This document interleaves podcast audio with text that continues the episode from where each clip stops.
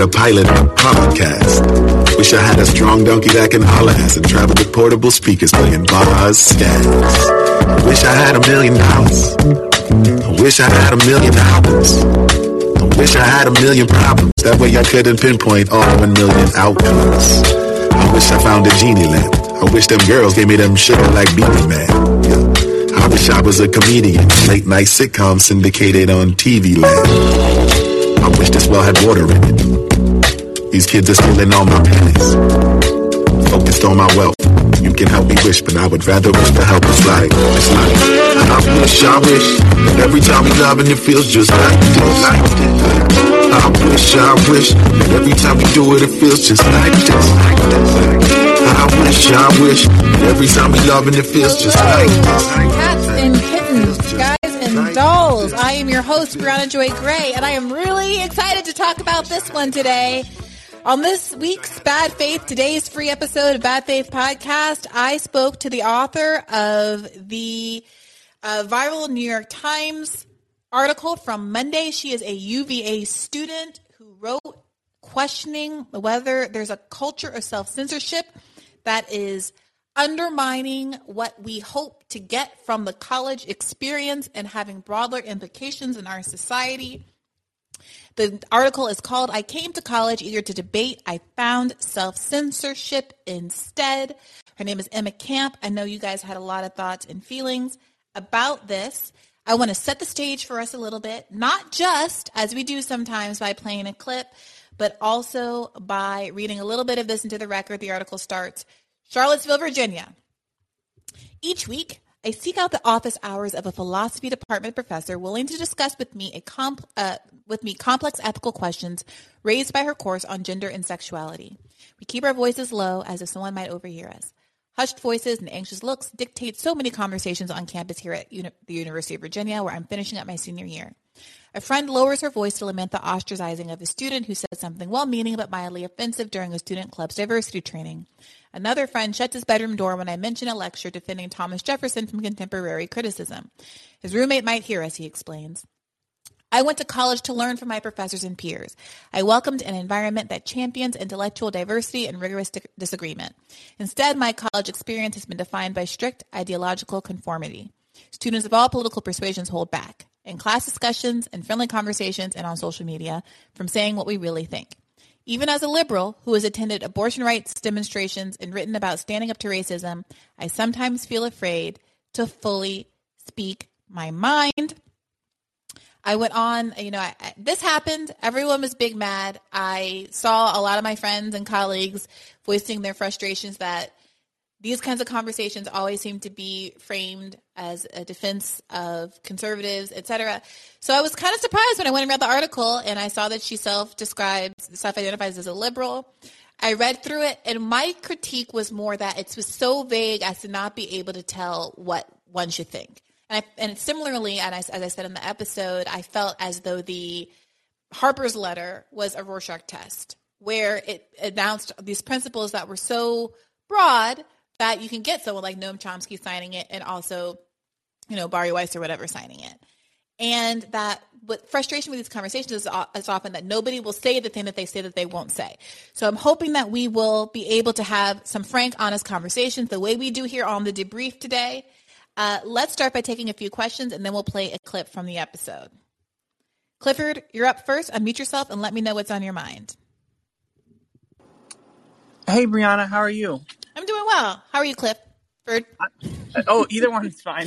Sorry, I just I realized that I did not have permission to call you that, but no, you have permission. Thank you so much. Um, yeah, I I enjoyed the episode. I agree with your critique as far as how much substance there was really to engage with. I still enjoyed the discourse and I still enjoyed the episode, and I don't have a whole lot to add. I'll be honest, although I would love to have a discussion about it, but I was just gonna. I'm using this time, if I might and I won't change subjects without your permission, but I was just going to inquire if uh, by any chance you had seen either the Patreon message I send you or the email I send you regarding um, uh, topics of civil disruption of the 1%. And like I sent an author and a uh, spokesperson for Extinction Rebellion. Um, and I was just curious if you saw either of those emails. I haven't. Um, Okay. But that flags me. I, I got to let me. This is a good time for me to say that I basically stopped checking everything or even looking at Patreon comments. Sure. I would really love to be engaging with you guys, but honestly, sometimes the bad faith level of response Right, right. and, and it's and it's overwhelmingly not that way, and it's overwhelmingly a great community. But I gotta say, just one piece of bullshit can really ruin my day. and I just decided, like, I was slaving, slogging through emails when we first started the podcast for months and months. I was reading and responding, and you guys would write me like these uh, say things to me that were so personal and I would require, I would spend like 40 minutes replying to every email and it was so time consuming. And then it's like sure. also I do all of that work and then you just shit on me the next day and it's like okay well you know I don't have to do that so I had to kind of divest from caring for my own mental health but I will follow up in the inbox and look for your email Clifford Sure, and I only I only say that just because I'm sure. Like I think the last time you told me send that along in an email, I think the next morning you had like Rising or something. So like, and then uh, Day actually did me the favor of asking one time when I couldn't be on. So I'm just assuming that you were super busy. But if for some reason you read the email and you're like, I don't have time to respond to this, or I don't like these as guests, I would just want to know just so I could find someone uh, else who might fit the bill better. That's all. But I know it's it is a lot to ask, so I'll just keep checking on this. okay But, I'll definitely check thank it you. thanks for calling Clifford thank you so much. okay B uh, what's on your mind what did you think about the episode Hey, Bree. Um, wow, I'm so excited to be talking to you. First time caller, long time patron. oh welcome Um, so thank you. Uh, one thing that really stood out to me from what Emma said was when she said we should be able to call out things as bad when they're obviously bad. Uh, I think she pointed out the practice of ritualistic suicide, and you pointed out FGM. Um, if you'd allow me, I'll just use the example of veganism, uh, but this could really be applied to anything. The question that really stood out to me from that conversation was to what extent should culture dictate morality or the ability to offer critique? Mm. Uh, I do have an example. Uh, so, for, uh, Earthling Ed is an activist and an animal rights um, YouTuber. He held a debate at the University of Dallas as to why students there weren't going vegan just yet. And he was operating um, through the I guess, the understanding that morality means ultimately to eliminate unnecessary suffering. So he was faced with some backlash by a particular um, woman that he had debated or discussed with. And she sort of labeled the discussion uh, around veganism as anti indigenous and that the ide- ideology ultimately came from a place of colonizer privilege, uh, despite the fact that he was actually. Uh, posing the question to her, and he was very clear that it's not a question posed to, for example, Inuits, um, um, so Mm. he he basically said that she was using she was appropriating indigenous culture culture to justify arbitrarily harming animals. Mm. Um, somebody responded. His name is Soy Theist. He's a great YouTuber and he's indigenous himself from a highly marginalized community in India. And he actually claimed, which I thought was really interesting. I'd love your take. Is that this type of ideology that she was using actually um, uh, the, that approach holds indigenous people to a lower form of moral standard and that it's a form of soft bigotry of low expectations. Um, sort of like it's the assumption that they can't reach a moral standard that everybody else is capable of. And he points out the genetic fallacy of judging something, um, not judging the merit of the argument, but rather who's making the argument.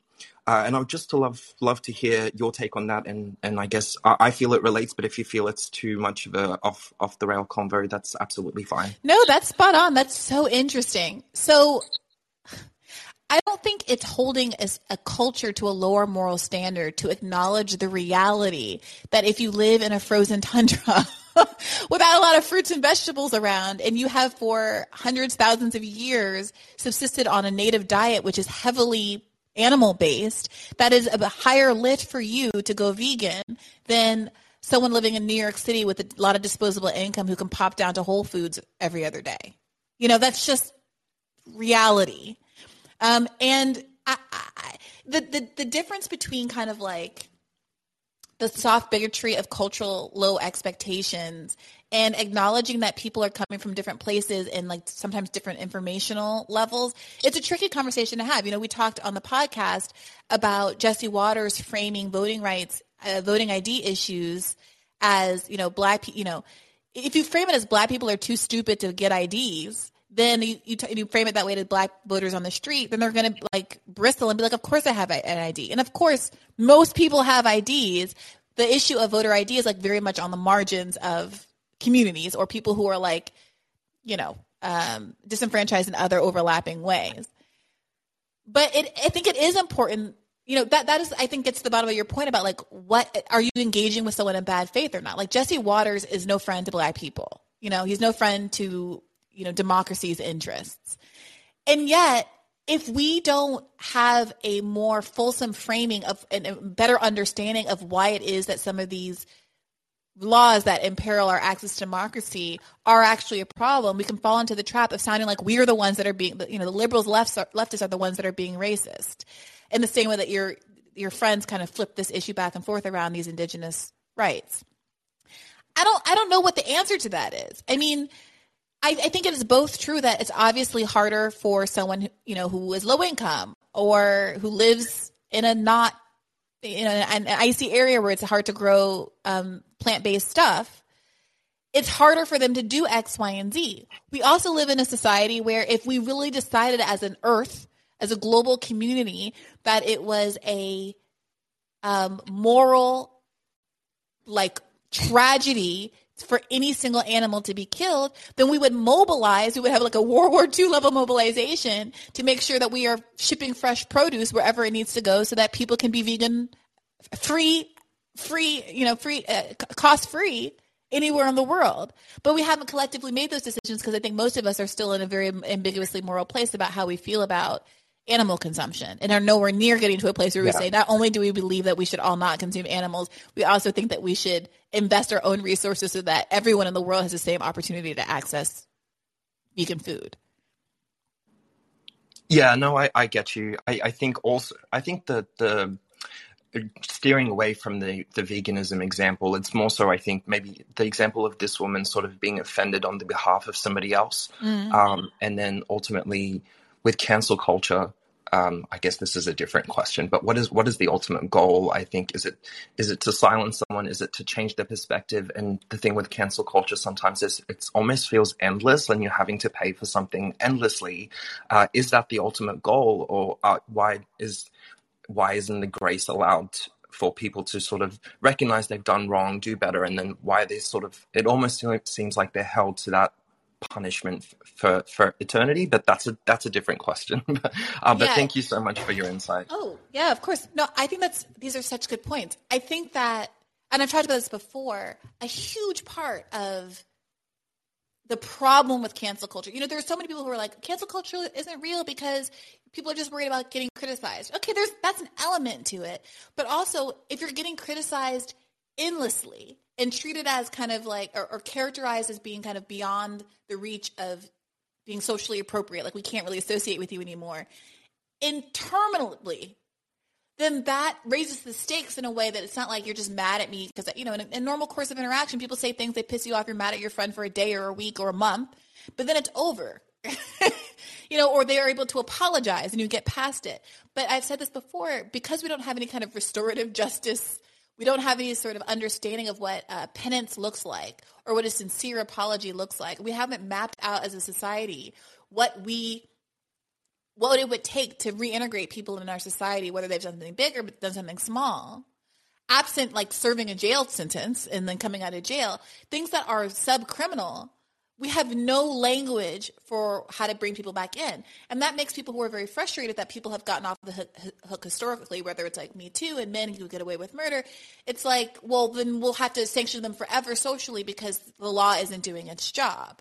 But that is that gets you into this weird place where of course nobody wants to admit to anything nobody wants to have open conversations nobody wants to perhaps apologize for something that they've done wrong even in a me too context because it, if you're going to be stuck with that forever, you might as well fight to the death for the possibility that you might not have the accusation stick to you in the first instance, right? Which doesn't seem to be to be meeting our rehabilitative goals.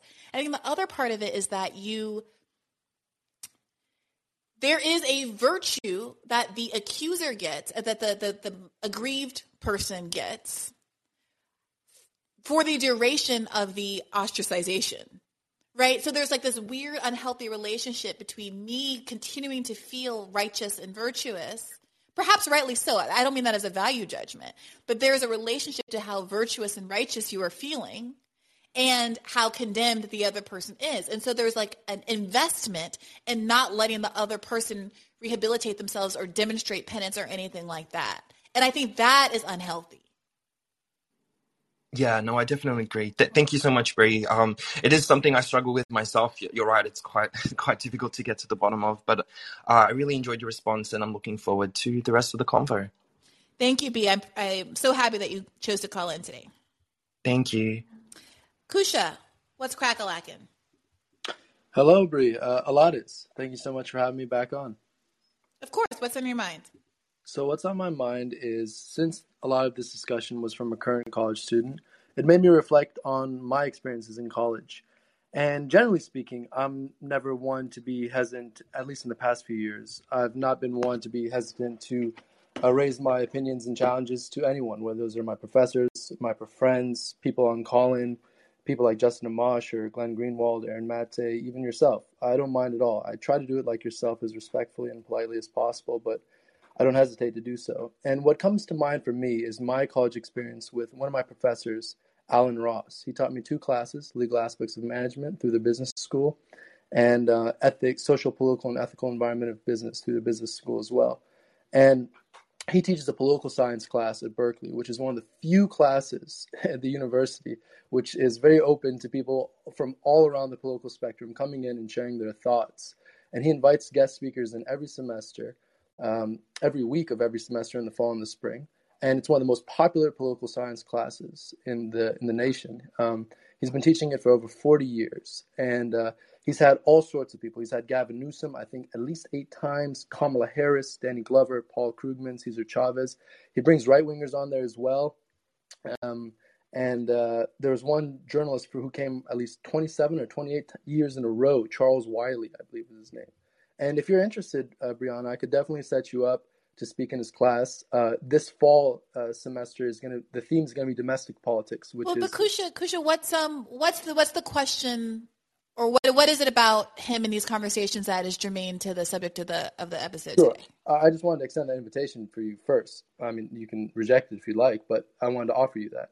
So what I wanted to say about this is that's one professor that I had seen as an example of someone who's very open-minded. Um, and for instance, since I challenged him a lot, he's open to making uh, very robust discussions. We uh, chat all the time. Now, in contrast, I wanted to raise this professor and ask you about your thoughts. Uh, her name is Christina Banks. She was a board director at Whole Foods. She taught me management of human resources at the business school. And I remember in the spring of 2020, when it was the Bernie Sanders campaign, and Bernie was still up, I asked her about Joe Biden because she was one of the few people I had seen in Berkeley who was an ardent Joe Biden supporter. Mm. And I had raised to her about Biden's record in the Iraq War, and she said, "Well, Bernie's just a dove. The only reason why the only reason he d- didn't vote for it is because he's a dove, which is not true. If you know Bernie Sanders' record, you know he supported the Afghan war, the authorization for the use of military force in 2001. You know he supported the war in Yugoslavia. So it's not true in that sense. But he knew that the lies uh, behind, from Bush and Cheney about Iraq war were just so immense, and he didn't fall for them. Even Ron Paul didn't fall for them. And then when I started asking her about Bernie's record, you talked about how, like, for instance, the accuser can get this benefit that just um, in a sense of righteous indignation um, when you make such a, a, charge. I remember she was saying that Bernie Sanders is a misogynist, and it was just so ridiculous to mm-hmm. me coming from someone who supported Biden. And I asked her, and there was a student next to me. I said, "What about all? What, what about Tara Reade?" And she and she said, "Oh well, I heard Tara Reade is a Russian expert." I said, "What about all those kids?" I swear on my on my mom, I swear she said that. And uh, on a different, and then that's when a New York Times article came like a month or so after when we made the switch to a virtual learning environment. She said, "Oh, you know, the article, the article was something like." Joe Biden did assault Tara Reade. I'm still going to vote for him anyway. If you saw the article, it was a pretty famous. Yeah, I remember that. Mm-hmm. So I'm curious about your thoughts on how, because I've never been afraid to challenge my professors, at least in, in my junior and senior year. Um, in high school, I was the same way throughout. Freshman and sophomore year, I was a little more hesitant to do so. But I've never been afraid to challenge my professors. Do you think it's worthwhile for students to do so in fear of their grades being affected? Because I never minded. Because, you know, professors have some say subjectively in some areas of your grading, unless it's all like a math class or something, or just a physics class. I mean, I can't say that I ever was concerned about my grades. Um, for one, so many classes you're being rewarded for participation. And I never got the sense that the valence of the participation was the issue. It was about being kind of just knowledgeable and having read the book and like being willing to think and especially in college. But also like I didn't feel like I was in situations in college where I was so out of step with anybody else, generally speaking. In law school, I felt aggressively out of step with people. I think you know, I was older and just more political and the world was different. However, it's the grades are all based on your final exam and it's um, anonymous, anonymously graded. So it never even crossed my mind um, that I would be penalized to be truthful. Mm-hmm. Um, and I don't know what other people's scenarios are and whether that is a real thing that is happening. I know that there was some allusion to it in um, Emma's article, and it linked to some fair data, but it was like a lot of numbers on a chart that I didn't have time to like try to disaggregate and figure out. Uh, so I that's I there's neither here nor there. Um, so yeah, what, what was the question? If I want to just conclude on this, so you you were talking about like your law school experience and what it was like, you know, testing and, and your relationships with the professors. Mm-hmm. I, I, I, take it you weren't like an Alan Dershowitz class at Harvard Law. I don't even know if he was still teaching while you were there. No. And by I want to give you an example. Say you were in like John Yoo's class, who wrote the torture memos for the Bush administration. Oh yeah, he came to speak. I took a I took a class where he spoke once. Would you challenge him? Did you challenge him while you were there? If you had him as a student for a semester, would you? No, I didn't know what I was talking about. I didn't know. No, I, I didn't know anything about anything. I understand. I'm saying that you now, if you were the same Brown Joy Gray as you are at this moment in his class. Oh yeah, totally. No issue at all. It would be no issue. First, I mean, I probably wouldn't take his class, uh, but if I did, you know, you only have so many semesters in law school. It's only three years. You only get a few bites of the apple, so I probably wouldn't waste my time in there.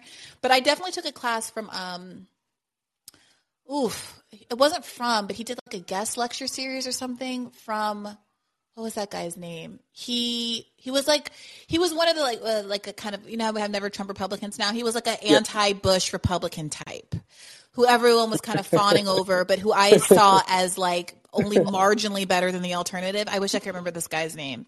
And so in that class, again, my not speaking up, then as now, usually has more to do with me not feeling informed enough to make a case. Like Sometimes you guys are like, oh, why didn't you say the X, Y, Z? Because, like, guys, I don't know what the fuck I'm talking about. Like, you don't want me to make your argument sound dumb because I'm engaging with someone who is much more knowledgeable than I am, and then I get throttled. Like, give me time to learn. So that that's usually that's usually why I wouldn't speak up today. And like even even in law school, I don't know. This is going to sound really glib and perhaps self-aggrandizing or something, but I when I do have an opinion when I have a strong opinion, I I have thought it through. I have thought it through and I am not nervous about going to battle, especially like in a classroom. This isn't even on like TV or anything where yeah, anybody can see yeah. it. You know what I mean?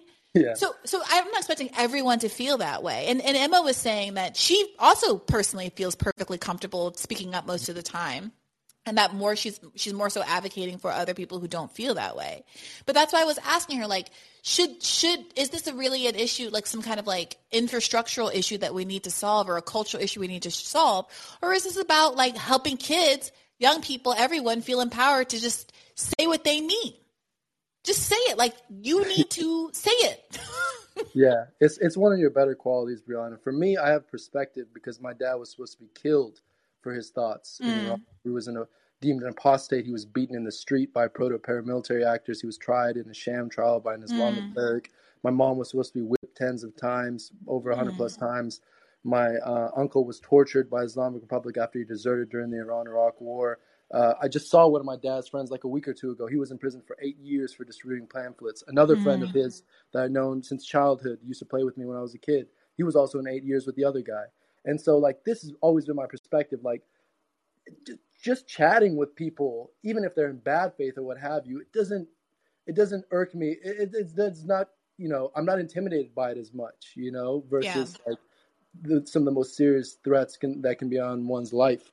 Uh, that's how I come about it. Obviously, not everyone's raised around that environment where their perspective can be shaped as such. But of course, you can meet people and befriend people yeah. who've been through that, and it rubs off on you that type of courage and that type of conviction. Yeah, I will so just, say like I think that's such a good point, and that perspective is real. It is also true, though. I want to I want to give voice to the reality that even if you're not fearing that kind of um, persecution, that level of persecution that you're describing, I will say that there are times when I don't choose to fight because I'm tired and I don't Mhm. feel like it.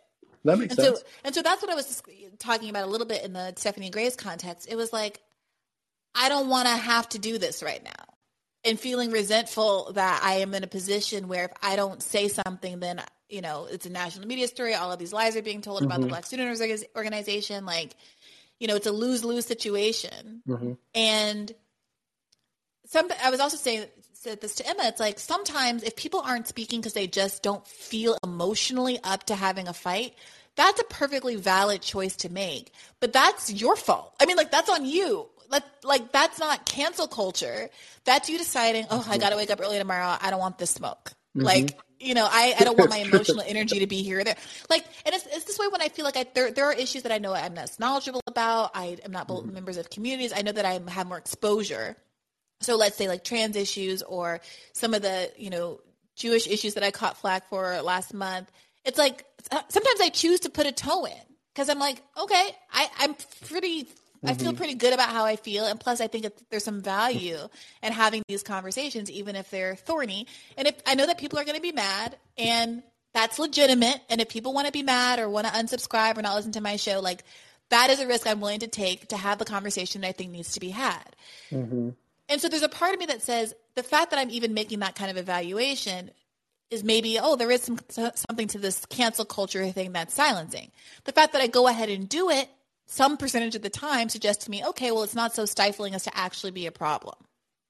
Yeah, please keep that up because many on Twitter were very unfair to you about the conversation you raised about uh, Jewish people. And uh, I think that it was very worthwhile, uh, even though you got much bad faith critiques about it. Please just don't stop. Please.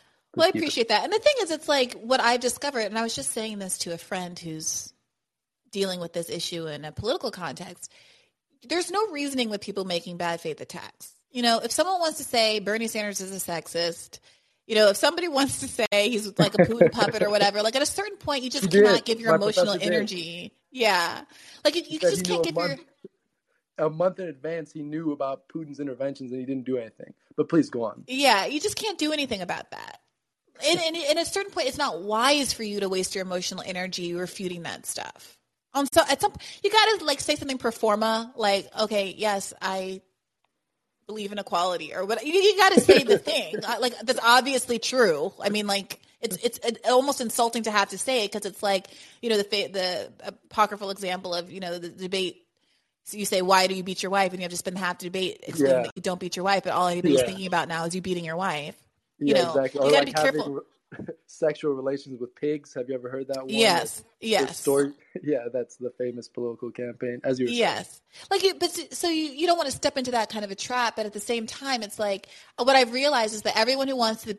Everyone who thinks badly of me already is going to believe the bad thing. Everybody who likes me knows better to believe the thing. And it's just not worth it. And the person who keeps lo- lobbying the insult is ultimately losing their credibility over time because, you know, with the group that I care about, the people who are already kind of in simpatico with me. And, you know, there's just, it's not, there's no point in wasting energy. So I, I I also do want to tease out, like, is it cancel culture? Are you making a rational judgment based on your time, your energy levels, what's going on in your life? The fact that maybe you aren't very well informed or you're not that sure about your opinion, so you don't want to mm-hmm. risk having like an mm-hmm. extremely tense conversation for no reason when you're not even that committed to a belief. hmm I, I think the way that you parse out these elements is very important because I think oftentimes people may conflate uh, the variety coming together and feel it to be cancel culture. I think that, like, if you take a look at someone Bernie Sanders always admires so much, Franklin Delano Roosevelt, who, of course, needs to be critiqued for his internment of Japanese Americans. But Franklin Roosevelt approached it with those fireside chats. I believe he did tens of them because he knew that the media was going to be hostile to him. And as you were describing with your own example, you said, like, look, people are going to be bad faith to me, accuse me of, uh, what was it, beating your wife? Or as I said, like, having sexual relations with pigs. Roosevelt said, look, I need to create my own radio station. And just like you're doing as well, you need to create your own podcast. You need to have your own call in. all all I think left wing progressively oriented people need to do such because it, you know when the mainstream media gives you a fair hearing, a fair trial, that's the more so the exception I think right now than it is the rule. At least it feels that way, and so Yeah. I think the willingness to use all avenues possible to be able to um, appeal to your good faith um, f- base, of course, but also I think there are so many people who just are they haven't heard you yet, and because the apparatus of the media is one that invents reality, as Michael Parenti put it, or as Chomsky and Edward Herman put it, uh, manufacturers consent. One has to try to get their own media infrastructure, and we saw with Bernie Sanders when his when he had that goofy. I love that show too, that '80s show. Bernie speaks to the community. Have you ever Yeah. watched that on YouTube? He was doing exactly that with that little mini microphone as well. He knew the same Well, the, the thing. thing about that too is sometimes, and this is what people don't get about Joe Rogan. I gave an interview to some journalist yesterday about this. I'm not sure if the article is posted. He's writing about Joe Rogan and the political appeal of him, and you know why. Um, and should politicians go on Ro- Joe Rogan, which I think is the most hilarious question. It's like, okay, so you just you just told me in the lead up to this question that this is the most popular podcast in America, and 11 unique listeners tune in every episode, and you're asking me to explain to you why politicians have an interest in going on this show. Like, I don't like, but I don't understand. Like, are you really asking me this? um, but the thing about Rogan that I think so many Rogan detractors don't understand, like, love him or hate him, the appeal is that he's willing to talk about anything with anyone. And you can say, oh, he has more right wing guests and left wing guests. Okay. But tell me another show that has had Kyle Kulinski and Ben Burgess and Bernie Krystal. Sanders and also, yeah, Krystal, of course. And also, you know, whomever it is he has on the right. I don't know those people. But like, and also like Sanjay Gupta, Libs, you know? Like he's i mean he's like and, and and i'll tell you this. When i'm booking shows and i'm i'm constantly when i see friends of mine scrapping it up on the internet my instinct is to say come on bad faith together and we'll talk about it. Right? Mm-hmm. There have been all of these articles written right? Like don't be a tankie all these people were criticizing the left for like being too soft on putin and all the response from the people who were being accused of tankies, you know, the Aaron Montes and stuff, were like, "Tell me where I didn't say that Putin did an invasion. Tell me that I didn't say that that Oh, was well, Aaron imperialism Mate is not a good example because he's been running away from me. Uh, that that's an example. Well, can, I'm not going to get into your personal dispute. Like, I don't know anything about it, and that's not really the, the, what's germane here. But But, what, I'm, the but, but what I'm saying is that I, if I reach out to Aaron Mate and the person who writes the "Don't Be a Tankie" article, more, ten, nine times out of ten, the more quote unquote radical person, the leftist person, is willing to come and talk about it. Glenn is always willing to down and to come on. The more centrist liberal person doesn't want to talk about it doesn't want to just confront. Like, if you're accusing someone of being pro Putin, no worries. Come on the show, say the thing that is allegedly pro Putin, and let the person respond, and we'll find out if they're pro Putin or not. What's the. What's the big deal? That's the most fair thing. I agree. Greenwald is open minded to it. He's invited me back. Mate used to be open to it, but then after I started challenging much and more and more of his Well, stances, his quotes, he's. Kusha, I really don't want to bring in your interpersonal disputes with people from other shows because I haven't heard them and I can't litigate them, and I don't want to. I don't. That's why I like to have both people on the shows at the same time so that we can have I a conversation and it's not one person just leveraging claims against the other without the ability to That's the most dispute. And since I also am not privy to this, I also don't want to litigate any of that. Hear your personal disputes with other podcasters. I Well, think that you can understand that. But the point I'm trying to make the point I'm trying to make is that when Glenn and Nathan came on, I love Glenn and Nathan, you know, and Nathan, you know, there are points that I think Nathan made strongly about the ways that Glenn could be push back more when he goes on Fox News. I also fully agree and support Glenn going on Fox News for the same reason I think it's ridiculous to question why anybody would want to get Joe Rogan's platform. Of so, course.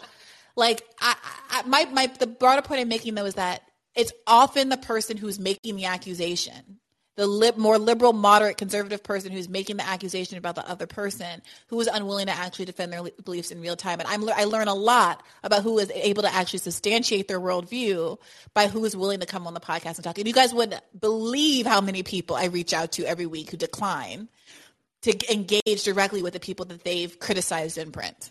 Well, so I'll leave that at that. But thank you, Kusha. We've been together a long time on a long time, but I'm gonna get through some of these callers. Always a joy. Thank you so much. Have a Okay. great rest of your day. You too. Case, what's on your mind? Oh, hey, what's going on, Bree? Not much. What's on your mind today? No, yeah, so Man, I'm just enjoying the show so far. and um, just to let you know, uh, me and my man Dave, my man Dave, we always DM each other while this stuff is going, while you you guys are chatting, um, and the show is going on. And I hope you don't mind. We're going to do like a reunion show right? One of these days, it might be a one show on my channel, and we just gonna comment on certain things that go down in your show, and we're just gonna have a good old time. Eh, but anyway, back to this topic, and, and it's out of love, of course. It's not to disrespect you or the show, but um, anyway, back to this the topic at hand. Mm-hmm. You, you know, I'll be honest with you. I just woke up. I don't know exactly what's. I, I saw the topic, and I was like, I want to talk to Bree today, but let me think of some a good question so I come in the queue and I can ask a good question. I asked today, he gave me a very intellectual question. I said, This is too complex. I need something simple. So I thought of a simple question for this topic, and my question is when I was in um, college, I graduated back in 2005. I don't re- you know, the term cancel culture was not even invented yet. And mm.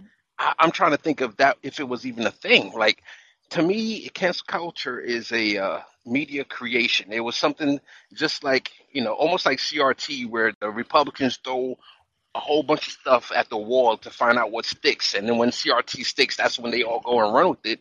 Like, um, this cancel culture, I don't even know exactly when it became a thing, but it just blew up and then everybody's applying it to certain situations. And in this case, it's college cancel culture. And I'm like, listen to you know you and the the guests uh, and everybody, and it's like it sounds like you are on college. You might say something that people don't like, and then they bring you to the front of the congregation, and they deem you canceled. Therefore, you can't talk to anybody. Like you can walk on campus and can't talk to anybody. Like, and is that what's going on nowadays, Bree? I don't know what's going on nowadays because I graduated hmm. just two years after you did. Um, okay, okay, okay, yeah, yeah. So look, uh, let's hmm. look here. Let's just do this. We're gonna go hmm. here because I'm talking a big game about how I'm afraid, I'm not afraid to say anything, and yada okay. yada yada. Jesse Singal. Do you know who Jesse Singal is? No. Jesse Singal is a journalist. Back in the day, he was a, he wrote for New York Magazine. That's how I first became familiar with him. Okay. And he, uh, they had a segment of New York Magazine that was about kind of like science and psychology and you know stuff like that. This you have a culture section, you know, arts, culture, movies, whatever. They had like a kind of a sciency, and he did that. And around that time, he wrote an article for the Atlantic, which was made into a cover piece about the subject of detransitioning. Detransitioning is people, you know, trans kids who decide to transition and then later in life regret the decision and go back to their assigned at birth gender. Mm, gotcha. Okay. This happens very infrequently. The overwhelming majority of people who transition are very happy with their choices. There's all of the data that shows you, you know, how difficult it is for trans people who aren't allowed to transition and how high the rates of suicide and, and attempted suicide and self-harm are. And it is a public health crisis, experts argue, to not allow people to go ahead and transition. Okay. In the body of the art, okay, so the article is published, it's a cover story. The whole Twitter's ablaze on it. I'm like, holy shit, this guy Jesse is getting that smoke. Let me go read this article because the buzz on Twitter was it was extremely transphobic. I'm like, oh God, mm-hmm. like if Jesse's a transphobe, I want to know. I don't like transphobes. Let me go read this article. I read the article, and sure enough, in the article, now it's been like seven years or whatever since this came out, so I don't remember exactly, but there was a ton of caveating the way that I just did, telling you what detransitioners mm. are. There was all these paragraphs about how, of course, the overwhelming pressure against kids is against transitioning, and we need to have programs to support them in able to, in being able to transition. You know, there's all of this mental health research that shows how important it is to support kids in transitioning, and of course, the overwhelming majority of kids think that transitioning is a good, you know, they, they it was the right choice for them. Like very few people want to reverse it. However, there is this very small community of people who feels like they're not ever allowed to be heard because their cases are being weaponized by anti-trans folks to scare parents who are concerned that their kids will do will ha- undergo some like an irreversible surgery and then change their mind about it right and that the fact of detransitioners uh-huh. is used as a scare tactic by anti-trans advocates to basically say to parents what if your kid, you know, has, you know, surgery on their genitals or, you know, a mastectomy and then changes their mind? Isn't it horrible for your kid to then to go back to being the assigned at birth gender and to now have been quote unquote mutilated in these ways? And so a lot of people were very frustrated with the article because it felt like it was fodder for an anti-trans movement. Now, if you bring up Jesse Singal on the internet today, what you are going to be told is that he is a capital T transphobe. Okay? Mm-hmm. Capital T transphobe. Now, when I hear transphobe, I hear someone who is like, doesn't want to use people's pronouns, who, Mm. you know, actively is trying to um, demean people who would vote for legislation that would strip the rights away from trans people, those kinds of things. And people argue that Jesse has harassed trans women online, that he um, has an unhealthy obsession with the issue of trans issues, and that he writes about it and talks about it too much in his podcast. And maybe that's true. Maybe he does write about it too much and talk about it in his podcast in a way that is suspicious. I'm I'm open to that. The argument that I've often made with respect to J- Jesse is, look, if someone spends their whole career writing about women who lie about rape, I'm suspicious. Because sure, of Yeah, course, yeah. somebody lies. Some women lie about rape, but given the overwhelming thrust and of of people who don't report because of stigma and police departments who don't, you know, take rape rape kits or check rape rape kits and all of the the criminals that don't go pros, you know pursued. Mm-hmm. It feels weird to be focused on that instead of the overwhelming miscarriage of justice that is people not having their rapists not being pursued, right? However, if you wrote an article about like the art the the Duke rape case, if you if you write an article about a mm-hmm. couple of high profile instances of people lying about rape, then I don't think that means you're necessarily anti woman or anti survivor or anything like that, right? And Yeah. you individuals can decide where Jesse falls along that if you think that he's been too much on the subject or not. But at the time, and it was just this one article, it felt incongruous to me that he was being not criticized for this article, how people would weaponize this article, the fact that the Atlantic chose to make it a cover issue and had this big kind of saucy, inflammatory cover that I, I would agree is trying to stoke parents' fears and is kind of salacious unnecessarily. But again, that's the cover artist, not Jesse. But mm-hmm. all of those criticisms are valid. But it felt always a little out of whack to me that he continues to this day to be treated like a quote unquote oh. pariah. Now, me even offering that very measured defense of Jesse that I just did will have other people saying that I am transphobic. Oh wow, wow. And for years, I wouldn't like a tweet. Like Jesse could tweet, you know, it's sunny outside, and I would be, I would be like, it's not worth that smoke for me to like Jesse Singal's tweet right now. Wow. That that is how I felt. You know, Jesse's. You know, well, I won't get into that. But the, the point is, I, he's gone through personal tragedies, and I and I felt guilty about DMing him, saying, "I'm so sorry that happened to you," uh-huh. but like not willing to kind of say it publicly. And I've been like, "Am I am I the problem? Like, am I the villain? Am I lacking integrity to just say out loud that I feel sorry for him when this tragedy befell him, like a human being? Like, am I stripping my own humanity because I'm falling into all of this? I'm like, I'm self censoring. Wow. So that was a long story. No, that was a perfectly explained. Actually, you you did an excellent job of um, describing uh, what people deal with today, and I think because of, course back when I was in, in college, like I think we Facebook just started and got on our campus like a, a year or two before I graduated, and um, social media has just amplified the ability to get um, the smoke, you know, in a wider way, in a wider way, you know, through Twitter, through Facebook, and et cetera.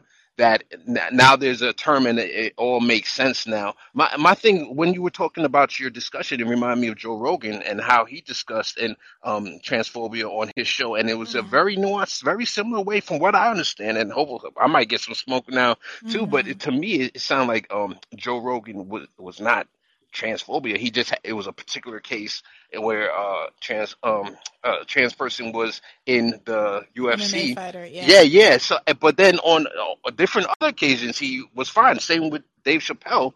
But all of a sudden, he was canceled on that particular topic enough that even, and you could relate to this, when Bernie went on his show, like I from what I understand, and I could be wrong. Correct me if I'm wrong. Like AOC was mad at Bernie for going on his show. Was was that? I don't have firsthand knowledge Okay, of that, but okay, I I have just also curious. read that. I Yeah, so I read that. Okay, that, exactly. So we both read it. You know, AOC, forgive me if you didn't, if they lied about you, but that that even if that was the case, that that would be crazy. That um uh, she would like just off of hearsay and maybe not even do her own research. But who has time? That's another thing. Who has time to go and listen back to all of um, Joe Rogan's transphobe comments or even to do an analyze? Um, his name was Jesse. You said the article. Mm-hmm. Yeah. To to okay, let me go and read the actual article and find out for myself. A lot of people just go off of what other people say, and that's how, unfortunately, the original person gets canceled. But um, Right. Thank you so much for having me on. I'm gonna give the take give it back to the queue and much love to you, Day, and my people in the chat. Much love to you. Much love to you too, Case.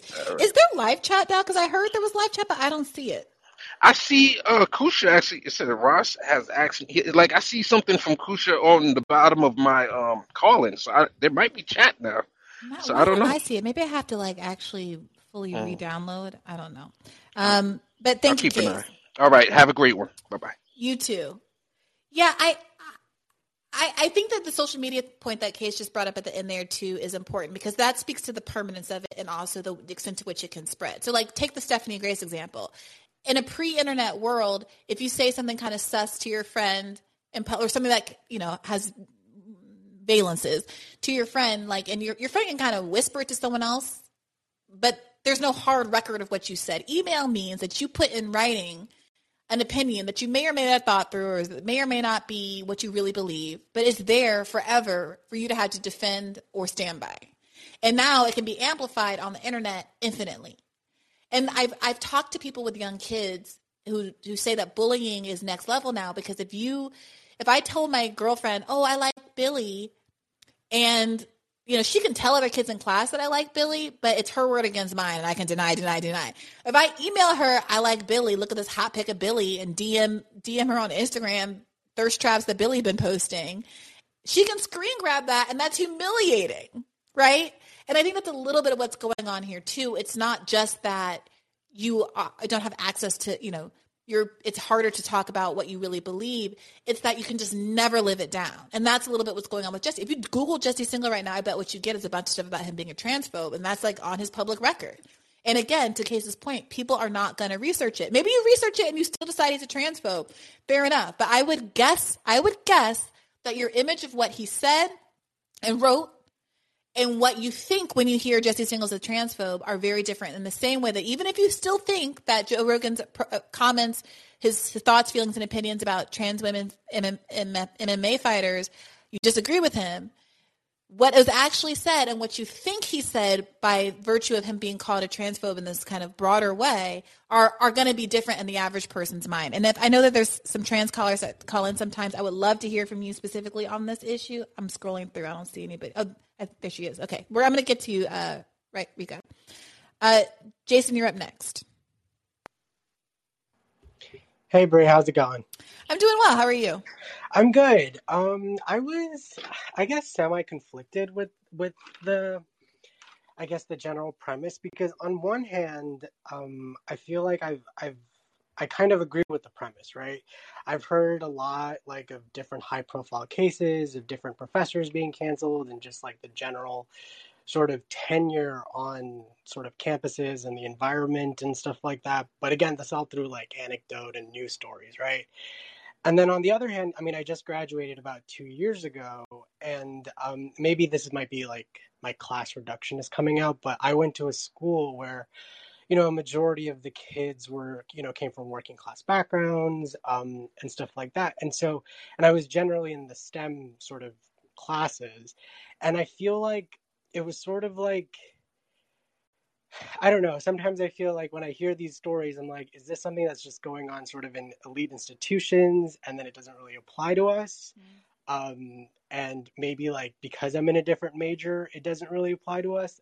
So I guess I was just kind of struggling with those two, I guess, valencies, if you will. Because on one hand, I get it, I see it through news stories, but as a person who went to college and went to college recently, I, I guess maybe the immediate environment I was a part of, I was like, is this really generalizable to the environment that I'm currently in?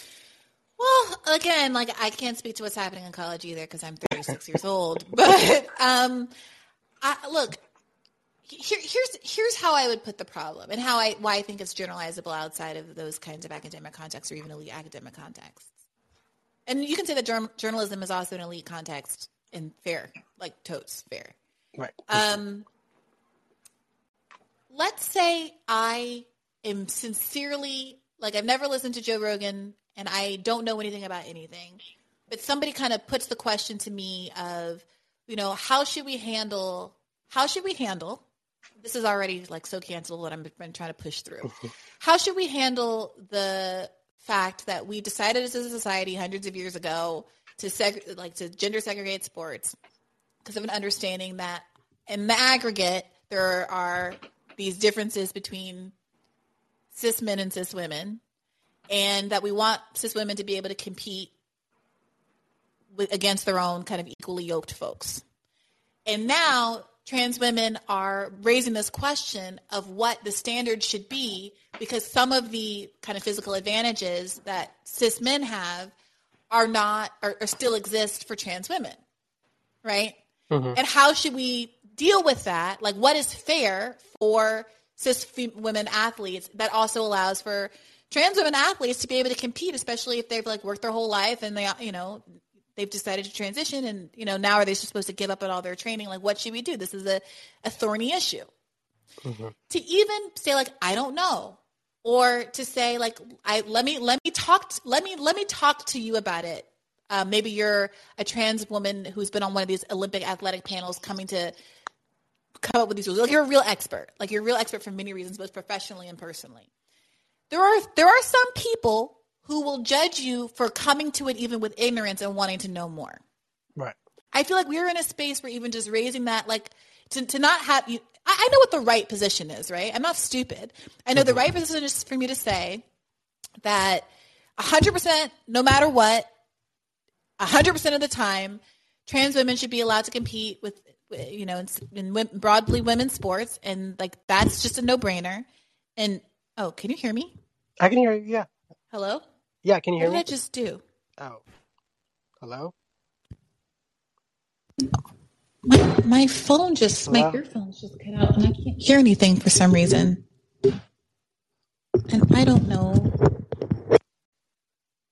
Hello. This is like the deep state. oh, oh, there it is. Sorry, sorry, my bad. Can you hear me now? Yeah, I can hear you. I pressed, perfect. I, I banged on the table and I pressed a button on my road thing.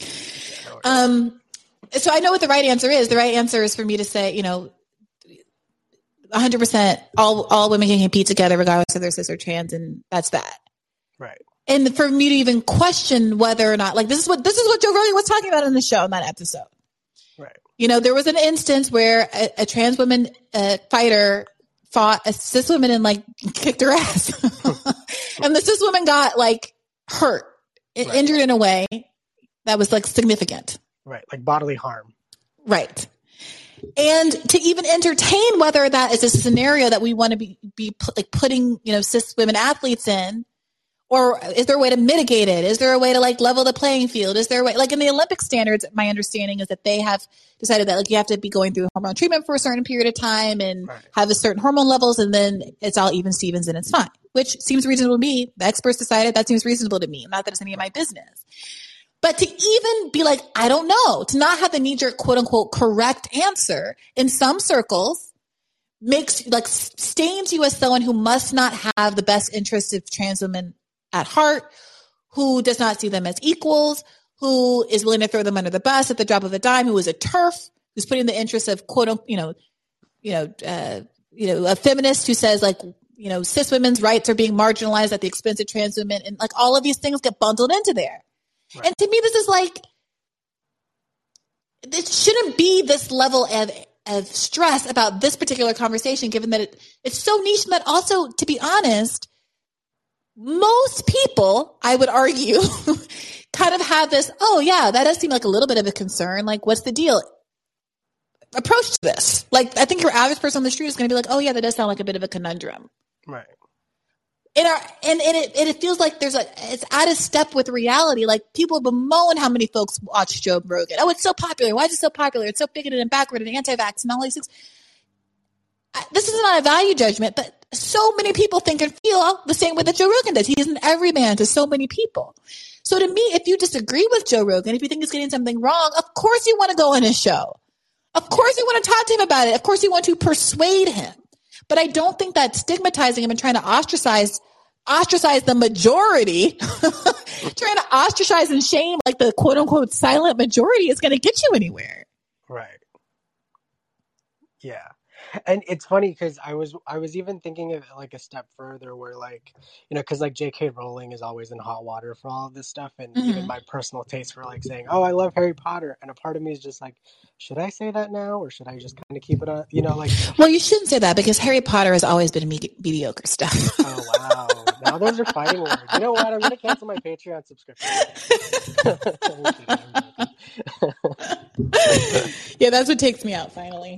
yeah, once you mess with Harry Potter, it's done. No, but it, it is. It's a weird time, I would say, in general, just because we are sort of navigating these conversations and we're trying to do them in good faith. And you know, we are all coming from a place of ignorance with a lot of different things. And I think, I guess, uh, what I advocate for is always just like if you're curious about it and you're coming to it with good faith and you're willing to learn and be open and on both sides of it, I feel like you can always get to a place that's interesting and in that gray because that's kind of where the magic happens, I feel, mm-hmm. instead of sort of sticking to orthodoxies and just having like talking heads yell at each other, which is always what the mainstream has. Yeah. Well, here here's the, what I want to say about that. When I saw the response to Emma's article, I presumed based on the commentary that she was conservative. Right. And I was surprised to see both in the article and in you know our conversation that she identifies as a liberal. Right. And so to me, that you know, and I, this is not shade. All of my friends, like my whole cohort, was like dragging her on the internet. And when I read their drags, I was like, oh, I agree with these drags as standalone points. But the fact that they were getting the fundamental fact of who she was and what angle she was coming from wrong suggested to me that while these drags might be valid points standing alone, they were made in bad faith. Right. Because they're being just charges made at this woman that are just not about her. And maybe yeah. you're legitimately mad at a, a kind of article that gets written, but this isn't that article. Right it's funny because I think a couple of Collins ago there was um, I think it was on the trucker episode there was a gentleman who came on and you had a very interesting discussion with him and sort of he mentioned like colonialism and how he was Irish and mm-hmm. how he understands what colonialism is and you know I kind of just wanted to get on the Callin and sort of like you know correct the record a little bit but I what by the end of your conversation with him I just felt like satisfied with everything because like I, I felt like this sort of situation where like our histories might be different but our future is tied to each other and mm-hmm. I think that's sort of where I came to at the end of your conversation with with the gentleman and I feel like if we could sort of I don't know curate media to have conversations more like that including you know like articles about cancel culture and where we're all coming from, I think we could all get to an interesting place of just being satisfied with everybody's position mm-hmm. and come to it with, you know, good faith discussion. But I really appreciate it. Yeah, of course. Thank you for calling, Jason. Absolutely. Yeah, I, I, would say when I do these panels or an interview, I, I would like every show to be a panel with people who disagree with each other. But if, sometimes I have to play the role of the person who disagrees, like in this last episode. And I am always hoping for agreement at the end. And I know that doesn't make for good TV. And that's, I guess, why I don't have like debate me bro levels of subscribers on YouTube. But my pers- my my approach is to say like where's the common ground here and maybe there that isn't to say we should ignore the extent to there to which there isn't common ground but i want us to be understanding each other and so often these conversations are endless and annoying because we like are refusing to understand each other. And it was a little dispiriting for me to dig into what had happened with emma having just seen like i reached out to her just having seen the internet drama not really understanding who she was and then realizing that it was so like there's so many people in my own cohort who i respect had approached this with such bad faith. Um but eric unmute yourself and let me know what's on your mind Hey, Bree. Hey, Eric. So there was the two things that were kind of on my mind about when it comes to uh, the topic of the today's call-in is something that like I I have difficulty uh, you know struggle with is what exactly does it mean to be canceled, and you actually kind of touched on this second one in when you were talking to Emma. What can we do about it? Because Mhm. In the conversation is if I say something quote unquote spicy, a bunch of people get mad at me for saying that. Even if my intention was to have an honest type of conversation, there's no like, what can I do about that? What is like, I can't say now, all y'all need to shut up and I'm right and you're wrong. I like, so I have struggle like dealing with the, when, so it's one of the issues I have when it comes to dealing with the conversation of cancel culture is this idea is uh, one, what does it technically mean to be canceled? Is it like sometimes I feel like it's something that I can see but can't define, Mhm. and also what do you do about it? Because we have the First Amendment, like not like we can just say if someone comes at me, let's say if I say uh, like Joe Rogan on the whole thing that his aspect of trans, uh, his view on trans, uh, transgender people Athletes, yeah. yeah, trans athletes in sports. Okay, he said it. We canceled him. They, then people respond to that. What can I do to stop that? I, all I can do is just lend my voice and try to say, well, Yeah, yeah. So, so something to deal with.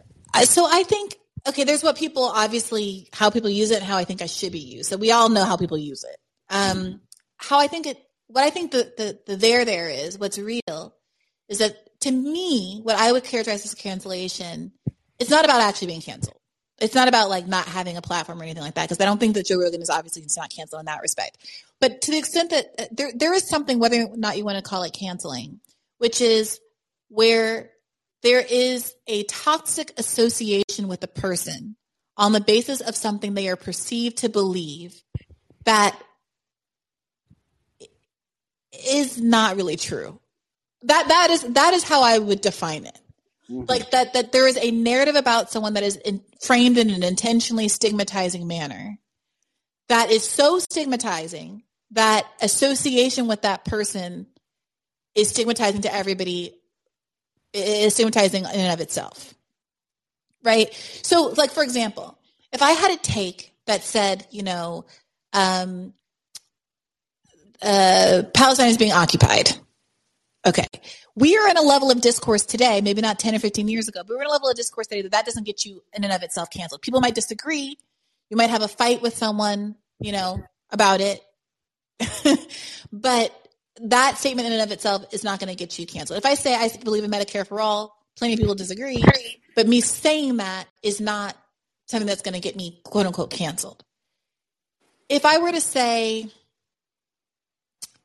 I think that theocracies are wrong and Israel is no different, and I don't think that there should be a such thing as a Jewish state, uh, 10 out of 10, that's cancelable. Right? Actually, since you bring up that point, I think like one of the best examples of what you were talking about with Emma is what happened with Whoopi Goldberg. Mm. Is this idea like I think when I when I saw what happened with Whoopi Goldberg, and I see that what happened to her was a form of cancelization.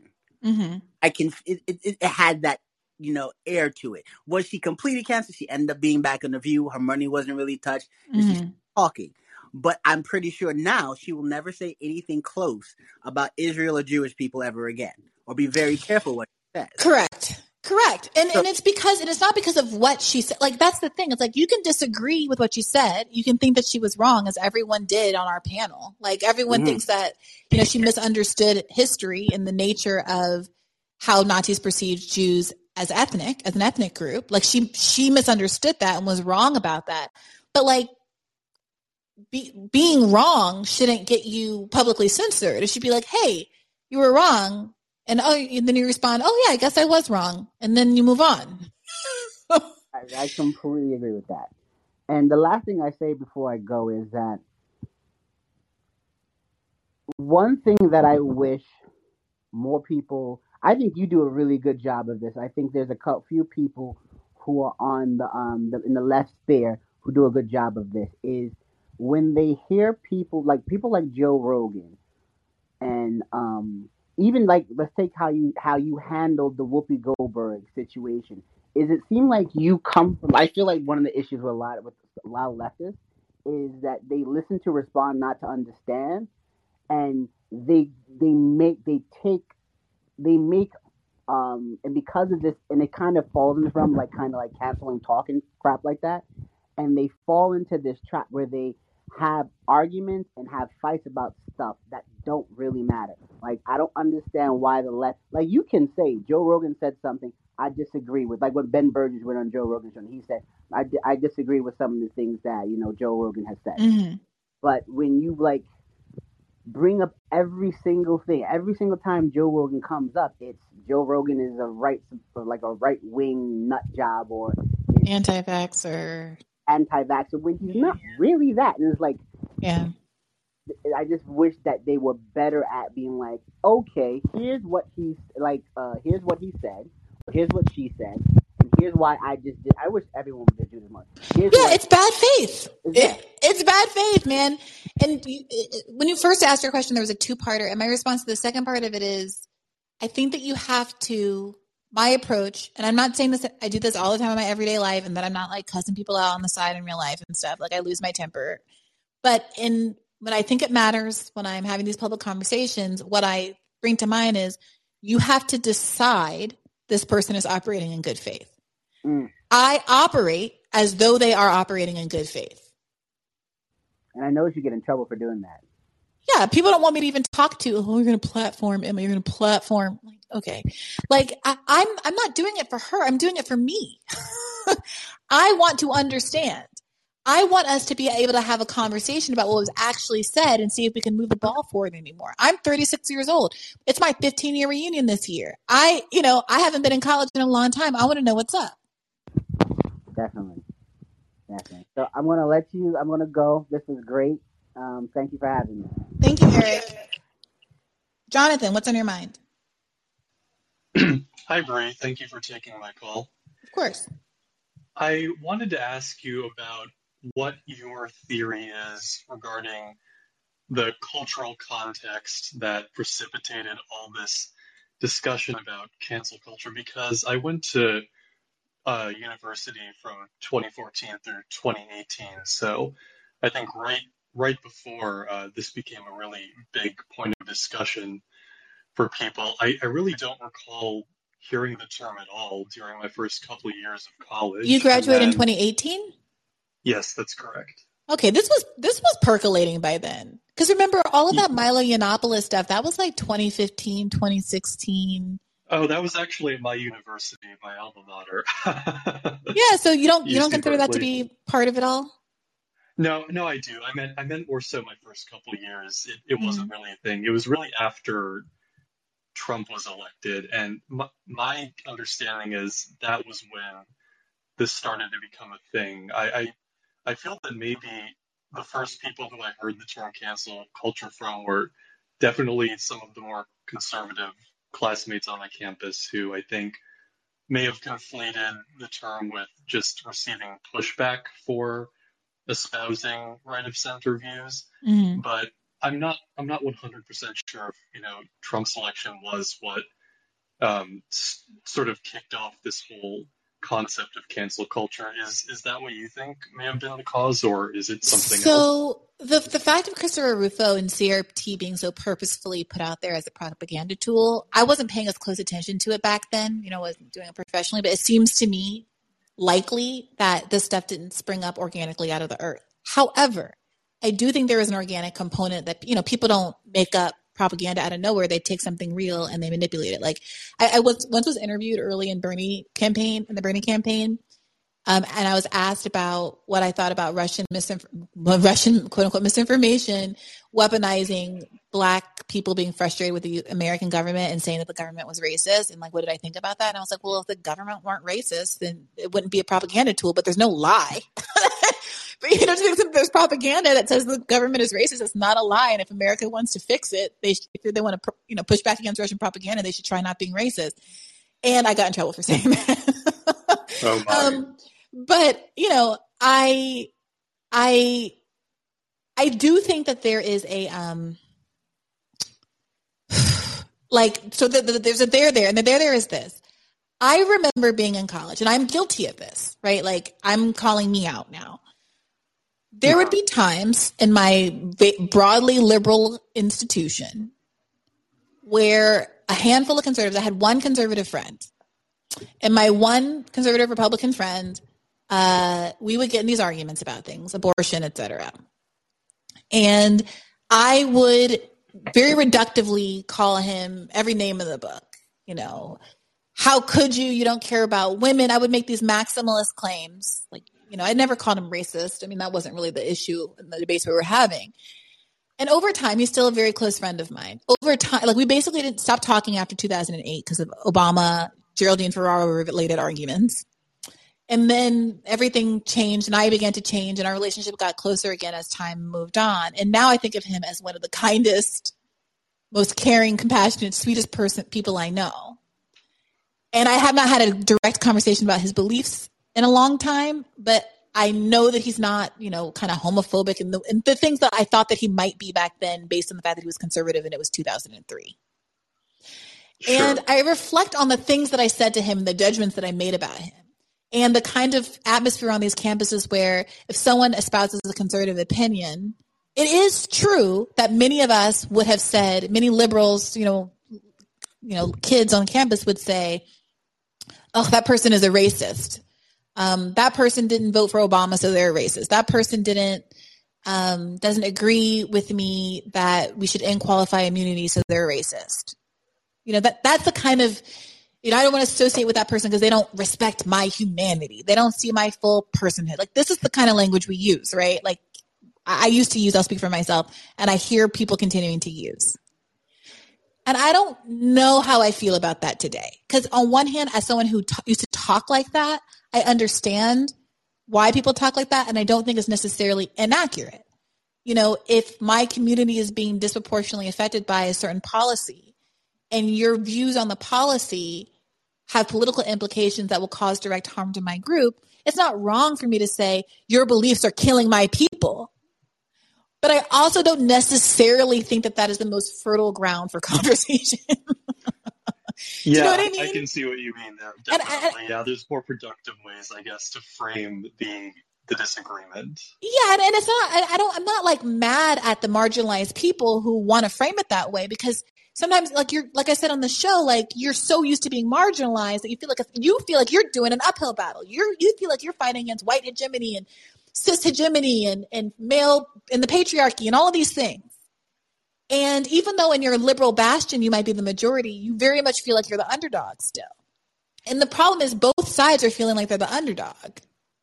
And but the but the liberal side is kind of weaponizing a kind of righteousness and like this maximalist self-righteousness that isn't necessarily wrong, but which doesn't really leave any room for ambiguity. You're either with me or you're the devil. You're either with me or you don't respect my black body. You know what I mean? You're either, you're either with me or you're a transphobe. And even not knowing or being confused or just wanting to talk it through, you know, you know, will have people not want to have eh, be around you. Now, it is also completely fair, and I said this on the podcast, for you to not have the emotional energy to be arguing with people like my friend your whole life. Like that is completely fair to want to make friendships with people who already agree with you. Hell, like I get it. Like there's only so many hours in a day. But there are trade offs there that I think we can acknowledge as a community.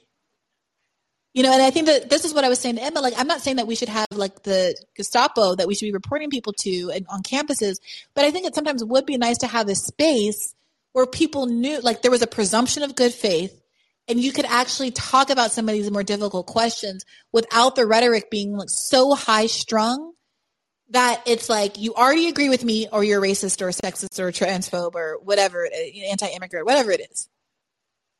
And you don't have to opt into that space if you're a marginalized person and you're like tired and you're just trying to pass exams. Like you don't have to come to the room. But I think that sometimes I do wish there were a room, a safe space, if you will, for a more radical, difficult conversation. Indeed, yeah, that's something I guess we can definitely strive for as people who are trying to have conversations like that on a platform like this. I think I think this platform is really conducive to people having respectful debates, which is why I enjoy it so much. But yeah, thank you for your response, Brie. I found it really interesting. I'll, I'll uh, probably move on now so that other people in the queue can have a chance. But thanks. Thank you, Jonathan. All right, Sam, unmute yourself and let me know what's on your mind. Hey, Briahna, how are you doing? I'm doing well. How about yourself? Doing okay. Um, I'm I'm against the cancel culture in general. Of course, I'm. I think most people would say that they are. In general, um, but realistically, once a sing, once a single topic comes up, that's that affects their relationship with their social peers or work peers or online peers, people that they find close to them, they'll fold and and start adding words onto the end, end of their su- uh, sentence to try to um, like give a counter narrative to what they actually believe. And overall, like, well, I feel this way, but blah blah blah. They feel like they need to add that point, and they feel the need to censor those that their peers uh, want to censor as well. Um, and overall, like, can I ask you, Briahna, what do you think is what do you feel is the root cause of this censorship and cancel culture? Well, I do want to say I think some of it is good faith. While you were talking, I was thinking to myself, well, aren't there some beliefs that deserve it? you know, like if I have some, if someone comes waltzing through campus and they're just like fully, you know, Jews aren't human, black people aren't human, immigrants uh-huh. should you know, you, if you see an immigrant, stab him in the eye. you know, like, mm, yeah, like you shouldn't be like. Yeah, I, my instinct is that you shouldn't be here. Like you shouldn't be around. Like I don't want you mm-hmm. anywhere near me. I don't want you in my class. Like maybe I don't have the power to keep you out of my class, and maybe it's wrong to keep you out of my class for speech reasons. But that seems like toxic and not con- conducive to any kind of learning environment. Yeah. Um, but like the question is, where do you draw the lines there? Because there's plenty of people who say, listening to trans, uh, listening to Joe Rogan, um, liking that Dave Chappelle skit, whatever it is, like not mm-hmm. not supporting Black Lives Matter. Let's take that as an example. You know, not not supporting Colin Kaepernick kneeling is tantamount to being anti-black, to being racist, to being a bigot. And while like I definitely feel like there are lines that are too far. And like I you know my instinct is like my instinct my libertarian instincts go out the window when I think about some kinds of speech. And I think well fuck it. Like no they shouldn't be allowed in polite society. That's monstrous. The problem is we are all defining these lines differently. And if I can't come up with some you know criteria that's at all consistent for how to define it, then maybe I am not like maybe we're all better off not not try, like trying not to feel that way, trying not to do that way. I mean, this was kind of at the root of my disagreement with Talia, right? Like mm-hmm. we have different sensitivity levels to the idea of even thinking about intellectually what motivates emotionally a white supremacist. Mm-hmm. Now, I would argue that we both have equal claim to ha- having equal levels of sensitivity, given that white supremacists like neither Talia nor myself. However, she obviously felt more like she she was at a at, she's at a place emotionally, and I don't mean this as a judgment, but like her, emotionally, her responsiveness to the idea of someone who thinks and feels in those ways is so like hot that to even consider what's motivating them. To her it felt like she was saying thinking that i like was granting them too much humanity too much attention too much you know deference thinking of them as too human in a way that was like almost a zero sum game with her own humanity. And my yeah. emotional response to those people is different than hers maybe because i haven't been as proximate to them you know she's been undercover with them all that kind of stuff. But for me in the interest of my community, I'm thinking, well, I want to know what's causing them because I want to know what's stopping them. And it's not about me humanizing them. It's about me saying they are humans and they have, they're subject to the same kind of motivations that everybody is. And it's extent that I can understand them to Daryl Davis, some people out of it, or to understand the social factors that push people into it, it is almost my responsibility to make those inquiries. So Talia was an interesting, interesting encounter in that she went, she basically went undercover with Mhm. white supremacists to um, have an understanding of um, you know their culture But she and to write didn't. about it. But she, see, that's what I thought. And I read her book. But what her, what she says is she did not go undercover to have a better understanding of them. She went undercover to find their names and dox them and report Okay. them to the police. So Okay. we were on two So- different ideological projects here. So her intention going in, like, says a lot about her motives overall, obviously, and the, the motives of someone like Chris Hedges, who went undercover um, into certain radical groups in the United States, um, and um, even some weird kinky groups in the United States. Um, he went in to understand, right, instead of uh, having that really negative um, intention going in and I I feel like um, that that extremist censorship and extreme um, cancel cult- culture ideology is bred from an environment um, well that breeds it. Um, in that you know there's a there's currently a financial structure and incentive behind um, having really strong ideologies that are enforced by uh, the media, politicians, um, and covert groups as well, with the CIA, for the purpose of um, keeping perpetuating a system that allows for injustice for minor, minority uh, groups and for the working class and for disa- for disabled individuals in general. And the perpetuation of that system is tantamount is the most important thing overall. And it's censorship is just a natural part of what comes along with that environment. We look into the historical context and wonder how this how censorship could have came about in um, the McCarthy you know McCarthy trials, the Red Scare, or the Cold War. Um, and we want to delude ourselves into believing that history is over and we're in a time of enlightenment now. But those incentive structures keep coming to play on both the political, you know, upper level as well as in the school system and um, and social social groups as well. Um, that's why we add the but blah blah blah at the end of our sentence to um, show that we're not bigots and we're understanding of each other. And people like Talia, you know, there's a there's a lack of nuance there.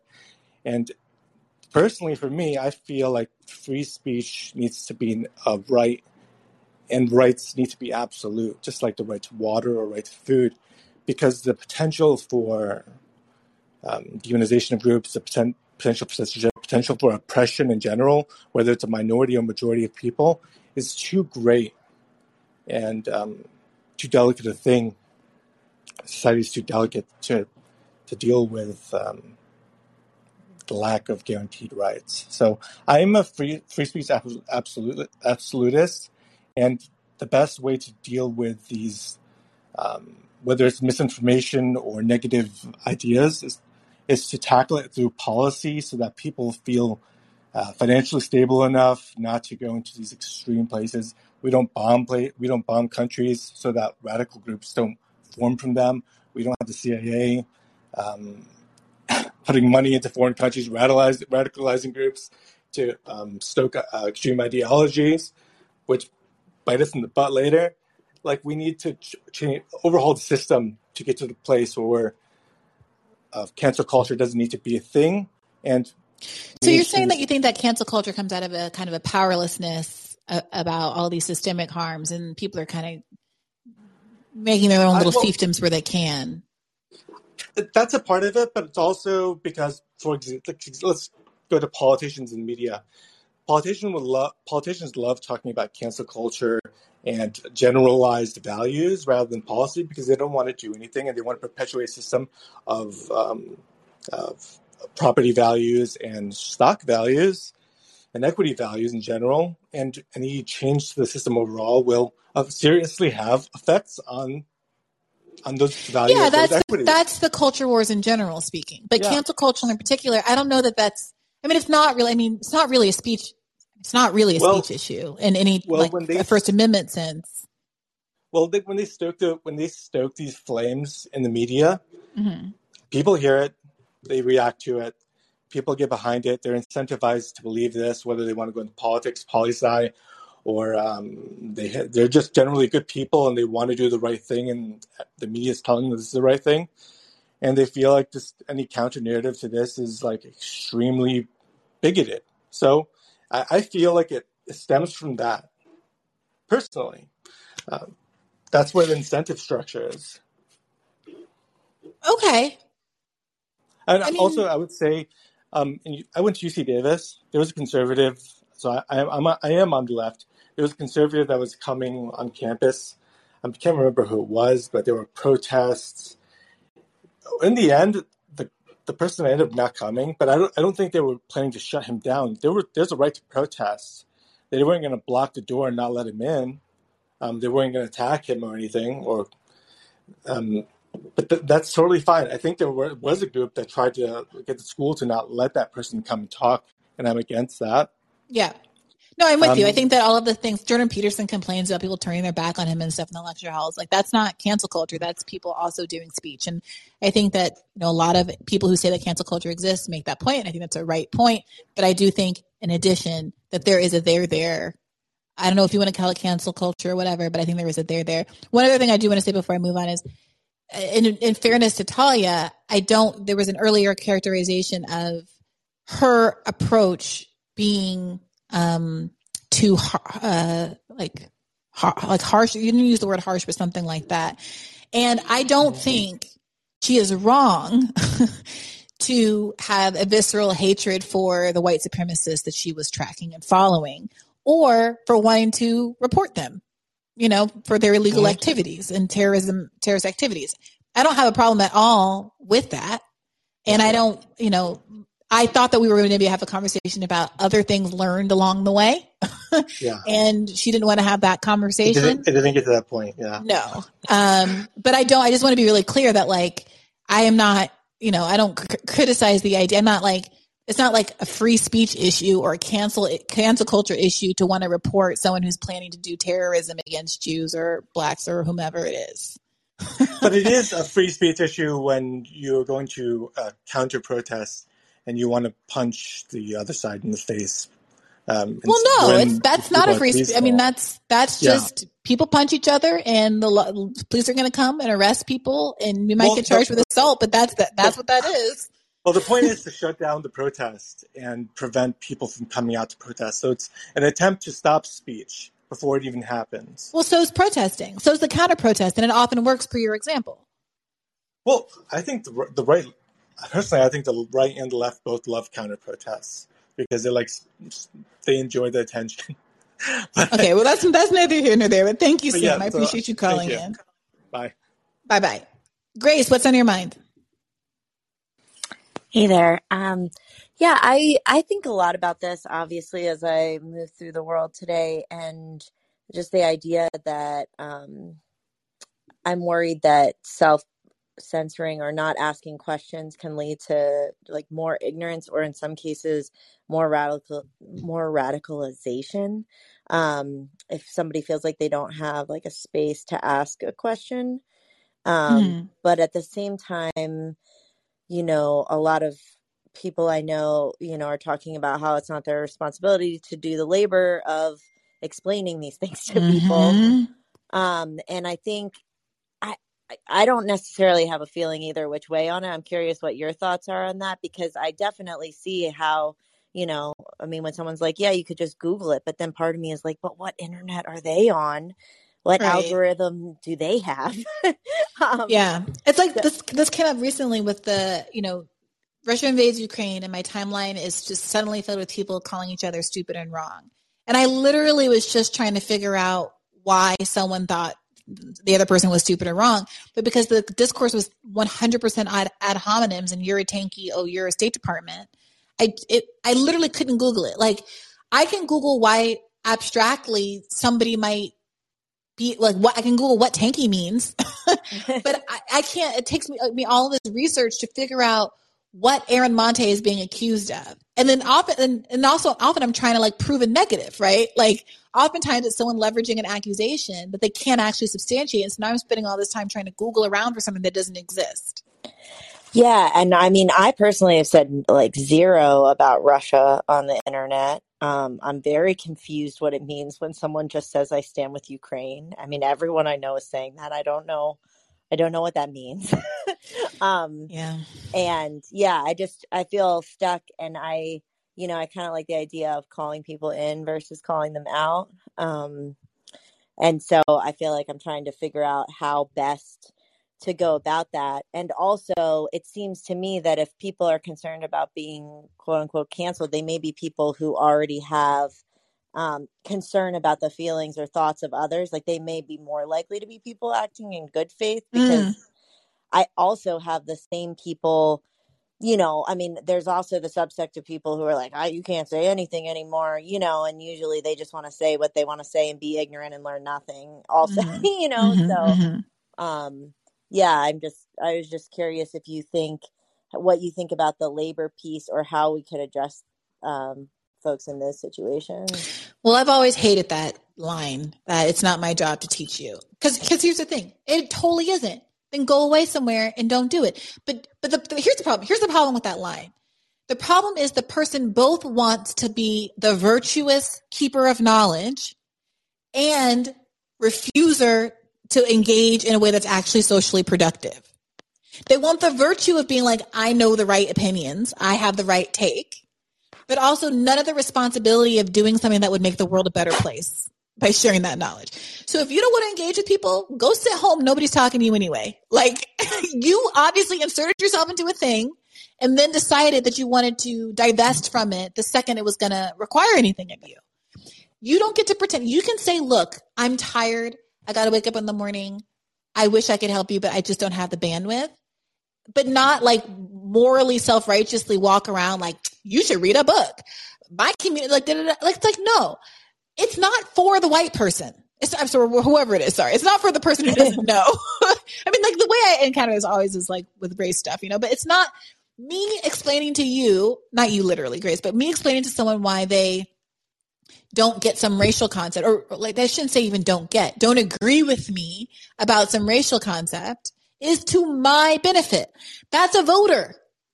That that's someone who may or may not join me in protest. That's someone who may or may not be giving mutual aid on the basis of my explanation to my community, to something that I claim to care about.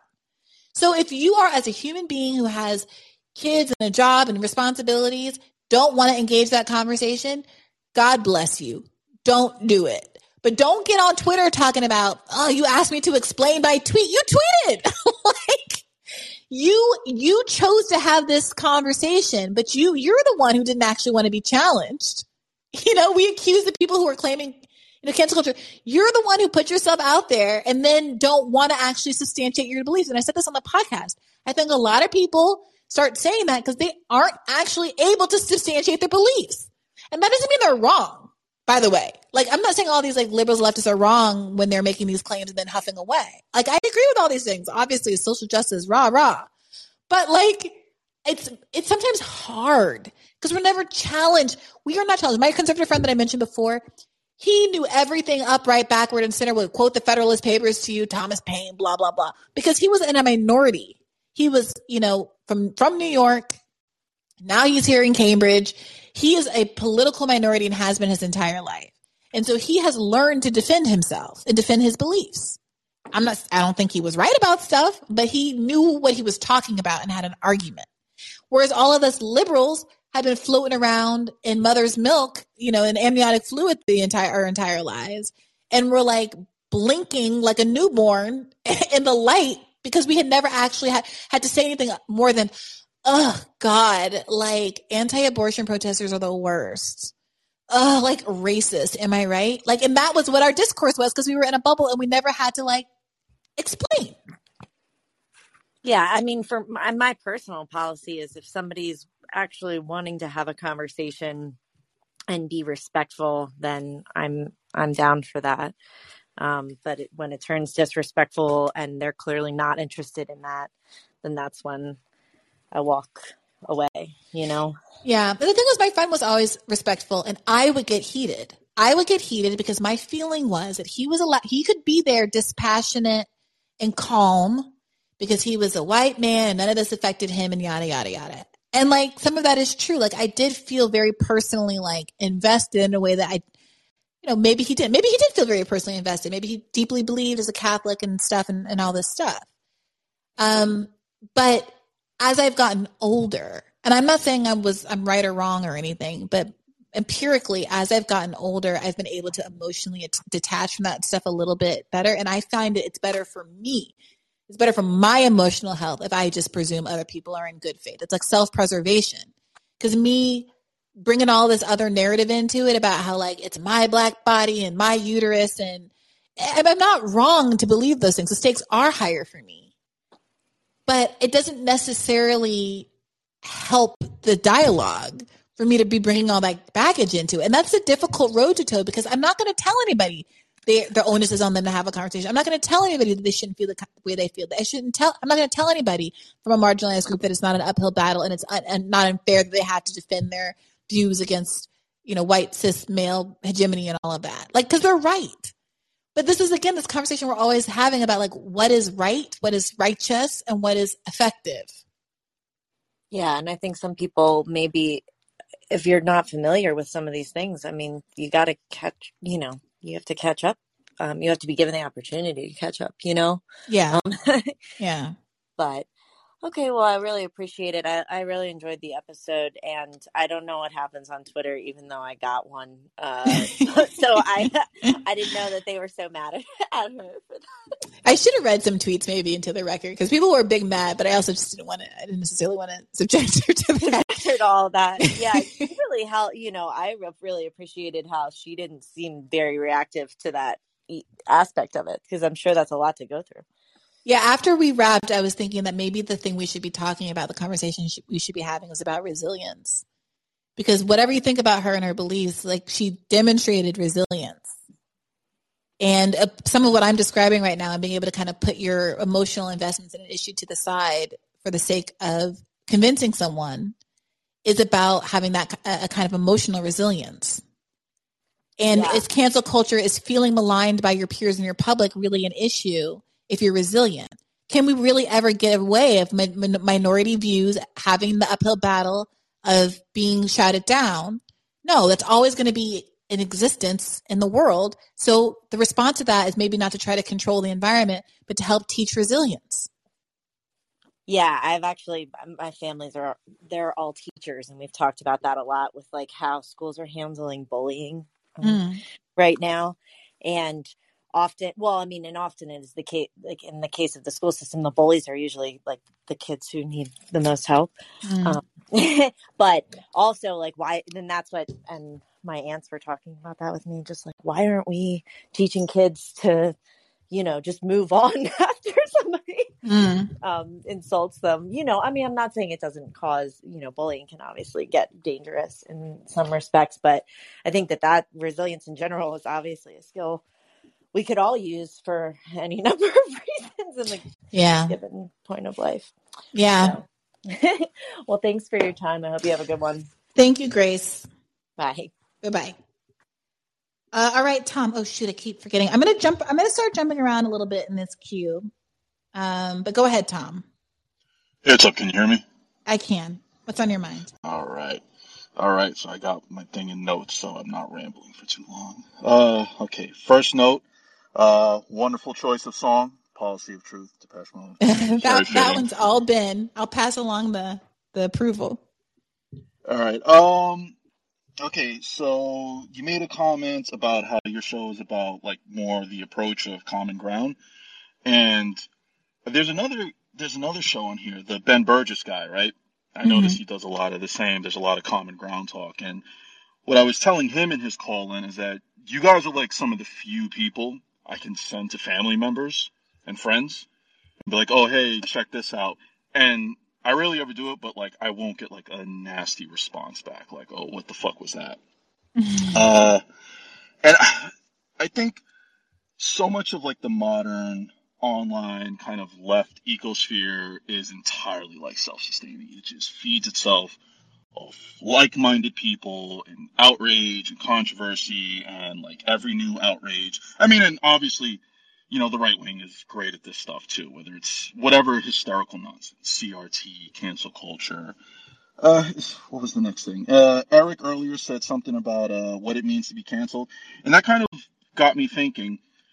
We talk about cancel culture, and it's always like, I don't mean to put down certain people in the media, but it's always like these entitled college kids, like you know, oh, I wasn't allowed to say this like inane right wing or liberal centrist talking point, and you know, uh, cringy blue haired weirdos are now like protesting me and asking that I get kicked out or whatever stuff. Yeah, I understand, like, especially when you're young, the threat of losing access to a great education is probably scary. And I think 100% they should be allowed to espouse whatever nonsense they want. But I think it's kind of weird. Like, no, nobody's talking about, like, the Starbucks employees who are being fired as, like, cancel culture. Mhm. And I understand, like, you know, sometimes you need to have skin in the game for things. So not always, but at least for me, that's something that resonates because, like, I, I've mentioned on the call in here before, I was a part of a unionization effort where we won the election and our company just refused to come to negotiations. Mm. And we were, like, all gradually laid off or fired. Mm. You know, how convenient. Mm. But since then, I won't ever bring up politics at a workplace because I'm just simply too scared. I know the way the construction industry is. Management, especially in New York, tends to be overwhelmingly like Long Island, Staten Island, MAGA boomers. You know, they think Bernie Sanders is a, they think like Joe Biden's a socialist. You know, absolutely Mhm. bullshit. Uh, I'm, I'm sorry, I'm terrible at put tying my points together. And so that reminded me, that's an example of me self-censoring. And I realized I self-censored on your call-in because Mm. one of the last times I was on your call-in, I think I made a comment about politicians needing to be scared or something for Mhm. their lives. Mhm. And then the next time I called in, I made a comment about Jews running Hollywood. And so after a while, I was like, look, I'm getting a little too unhinged. Tom. I just need to like get off the Self-censor call more, Tom. Yeah, sorry. Sorry, so Tom, Tom, I, Tom, I Tom, took a step back. I was like, "Look, Tom, you- you're you're going there, maybe." And so, like, yeah, you know, self censorship isn't always a bad thing, and I, I kind of feel like shame based cultures tend to do well. My limited experience in like you know Europe and places like that, where they are a little bit more, I guess, shame based. Maybe I'm maybe I'm full of it. I don't know. I don't know what I'm talking about. So, Anyway, look. my last question. Oh, I'm sorry. Yeah, No, go I'm ahead. Go ahead. Go ahead. Wrap it up. Yeah. Okay, yeah. So to wrap it up, I, I'm terrible at wrapping it up. so all you know, when I was thinking about when I was listening to your podcast and this Emma lady, and I was thinking about like all this, all this, t- and I'm glad you did this episode. And you don't do a lot of shit on cancel culture, which is why I still subscribe to your Patreon. But all this like Joe Rogan hysteria and all this dumb shit. And it's just like it's like all culture war shit. What I've just I've become I've kind of realized like so much of consequential political discourse is run by like the most coddled, privileged people like the species has ever created. I mean, and there's just so many hit pieces think pieces. Oh my god, you know, even Jordan Peterson. Oh, you know, radical leftist kicked me out of U of T, and now he's making hundreds of thousands of dollars. And I guess I, I was gonna ask you, since you're like one of the few people who like is willing, has skin in the game, is willing to kind of venture out on there. How do you? How do we like stop this like endless, stupid culture war shit from just affecting the left, or is it just Mm. is it just too ingrained in us? Well, here, here's the problem fundamentally. And I'm not trying to call anybody out because people are, you know, they have, they're trying to make their businesses successful and it is what it is. But I, you know, the reality is that people click on, on the, on the, on, on cancel culture. People click on the grievance culture, right? In, in every direction. So if a podcaster tells you, we're getting censored. The algorithm is against us. Um, you know, uh, the the the corporate network I used to work for treated me badly, and now I've started a new thing, and they're out to get us. Let's let's help. Let's show them what's what. Like let's I got to cancel. Let's show them what's what by you subscribing to my channel.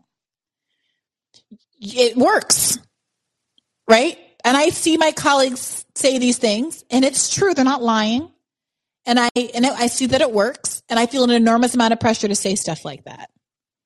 Ah, so help support independent media, and the algorithm is out to get us, and we should be doing better than we should be doing. Which you know, it's not untrue. but I feel a little uncomfortable about it. I'm, I'm not going to lie. Like, I know that at the beginning of all of my episodes, I'm supposed to be saying, you know, support independent media and subscribe and da da. And I only do it at the end because that's when I remember. And when I get someone on the line, I just want to start interviewing them. And I, and I'm a very bad businesswoman. but I, I, I don't begrudge anybody for doing it because it, it works. Nina Turner's best fundraising days, uh, for her Ohio 11th run last year were the day that Hillary Clinton jumped in the race and the day that Clyburn jumped in the race. Oh, they're out to get me. Oh, they're AIPAC and DMFI are raising all this money against me. Okay. Well, even people who weren't that into electoralism were like, well, screw it. They're trying to get our girl. I got to defend her. Right. So part of the cancellation stuff is, I think, conservatives figuring out how to frame themselves as an underdog in a world where they're increased, you know, where they're obviously like in power, like, you know, economically, structurally in power and it is it is but it's not it's not a tool that they can only use. Like everybody can use it and everybody is using it. You know i watch russell russell brand videos. I, I really like russell brand. I really enjoy his videos. He's one of my like top guests that i want. Russell brand fran lebowitz and a couple of others are the ones that i really really really want right? I really like him. And i and i also watching his videos and he's saying ah help us help support this and da da da da and this is important. And i'm like well you also you're a millionaire and you have more subscribers than i could ever have. And i'm like there's a part of me that's like a little resentful because i know that it works but my own issues are making me feel uncomfortable doing it. But it works and people are smart to know that it works and to do it and to play those play on people's heartstrings like that. So i think as long as people have incentive to need to to drive them toward a goal whether it's subscribing to somebody's patreon or clicking on their video or um, committing to their Republican Party or whatever it is, you're always going to have people weaponizing or, or, or try, you know, the idea of being an underdog and being and being canceled and being marginalized because people like an underdog. And that's a very human phenomenon. And I don't know that that's going anywhere. I would, I just would hope that people are channeling it toward good ends. I think it's good to click and subscribe to breaking points or whatever that, you know, show that ideologically aligns with me I might not feel this, and I, you know, I obviously don't feel the same way about Jordan Peterson saying I'm canceled. So, you know, buy my expensive seminar, you know. 100%. Um, I agree with you. That's why I'm silent. Sorry. Okay. Well, thank you, Tom. And I'm going to start hopping around the line because I know that people have been frustrated that if you don't get in there immediately, you don't get in there. And we've been talking about a lot of trans issues, and I have been rightly criticized for not bringing enough trans people into the conversation with me. So let me get where'd she go? Uh, and also, I forget every time if it's Rika or Rika, so I apologize for that. Is it Rika? You're up. Unmute yourself and tell me how to pronounce your name again and what's on your mind. You're unmuted, but I can't hear you. Why is that? Okay, it's still I still can't hear you, but if you drop, I'm going to bring someone else up and then get back in line and I will bring you up again because this happens occasionally. I won't forget you. Okay, I'm skipping around a bit. I'm skipping around a bit. Um, let's hear from Anne. I've not seen you before in here, Anne. What's on your mind? Unmute yourself. The button is in the bottom right. Looks like a little microphone or corn cob. Hi, Bree. There you go. Hi, Anne. Hi. So I'm about your age. I'm 37. And as far as college back then, you know, the worst thing that I ever saw was Norman Finkelstein being booed down mm. by a group of Zionists, you know. Mm-hmm. And and to me it seems that we were all rallying against the Iraq war and it seems that we've lost the left has become fragmented mm-hmm.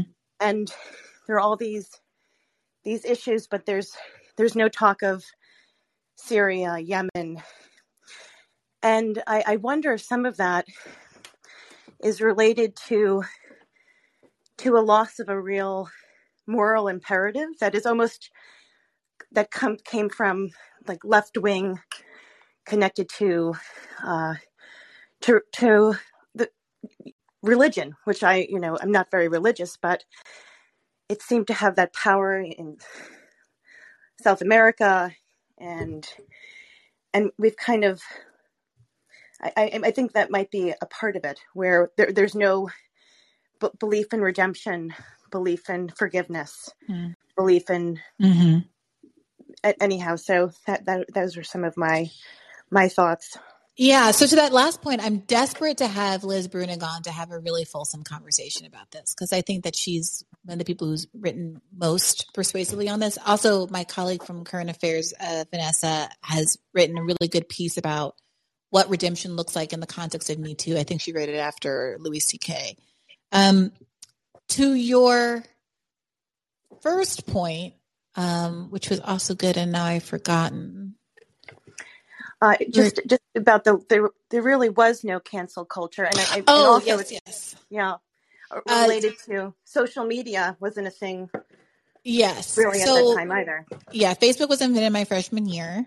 Uh, so dating myself, we didn't really like we had phones I could text, but we didn't really rely on them like that. I barely ever checked my email. You know, they gave us like a Ethernet cord when we logged in. It was a different world, guys. When we when we got into our dorms, it was a different world. I do think that the Iraq War was a unifying um, thing that was going on, uh, feature of the time. The cynical part of my brain, though, doesn't think that we were all unified be- behind it because of some moral imperative or some deep left tradition that was more dominant in America at the time. I think it was Bush's war. And just like the, the media is aligned now behind Ukraine, um, the media then was very much aligned behind stirring everybody's, you know, being anti-war because it meant being anti-Bush. You know what I mean? I think there's a world where uh, it was uh, Howard Dean's war or whatever. you know, things had gone a different way. It was John Kerry's war or whatever, and uh, the media would have been supportive of it, and many people in college would have been supportive of it. Perhaps. I mean, No. maybe that's dark. I'm sorry. Yeah, no, no, I, I, I, I can see, I can see that, and I, but it, it felt like it, it was also unpopular to be on the left, and now, now it seems to be, to be popular, and there's also sort of an intellectual laziness where the rewards are just short term and personal rather than than Mm. long term. And anyhow, that's those are some thoughts, and thank you for taking calls and and being present. And I will I will hang up now. Thank you. Yeah, of course, no worries. I mean, I I keep reflecting on college because I'm almost embarrassed about the extent to which I was kind of not political. But I didn't think of myself as not political. It wasn't like there was someone else more political than me, and I was like, oh, I that's not my bag. Like that's their thing. My thing is acapella. No, it, I felt like I was. I felt like I was relatively political, but like the world was just not as political or or the valences of it were just narrower like Anne was saying we're, we were all just on one big team and we didn't like bush and we didn't like the war. And like that was kind of it. Like jon stewart was good. You know like that was just kind of it. It just wasn't that sophisticated. Um racism was bad. You know homophobia was bad but also everyone still said a lot of homophobic stuff all the time. And you know I, I don't know. Maybe I was like just eh, bad and not woke and at and not that left institution. And maybe someone who was at like Wesleyan or Berkeley or something had a different experience. But I'd be happy to hear from people in that situation. Okay, let's try this again, Rika. Hey, Brie, can you hear me? There you go. All right. Yeah. um, and yes, it is Rika. Okay, Um, excellent. yeah. So I, um, I, if you if you don't mind, I would I do not want to relitigate the like relative degrees of transphobia or whatever on Joe. Sure. It's, you're not speaking for all trans people. You can talk about whatever you want to talk about. I mean, and to be clear, I like I said in my previous one, just real quickly, I actually like the podcast. I I like listening to a lot of things on it, and I just you know disagree with some things that come up every once in a while. Go figure. Fair, Um, fair enough. It's allowed. But what, what I was su- super um I, I I first off again I'm not this is probably the extent of social media in my life is like this call in feature. Oh, God bless you. I know, right? Right. I feel again it's for my mental health. It's great. Um, highly recommend a cleanse. And I, but when you when I watched the video today, I was instantly teleported to college, and I I went to school at like a liberal arts small private college in the middle of nowhere um, in um, in Michigan, and uh, this whole idea of like canceling uh, culture and canceling and protests around speech and stuff like that, it was just like you know came rushing back, and definitely was a part of a group of people who were trying to oust some people in like student senate for like for really really horrible shit that they said on like twitter and stuff like that. So like Do you remember what it was? oh yeah. Oh yeah yeah. It was like i'm i don't i like i don't want to go like too far into it um but what i what i want to say is that what your call gave gave me pause what i've been thinking about since that moment is like um the i think we're experiencing a lot of different conversations about different things all at the same time related to cancel culture.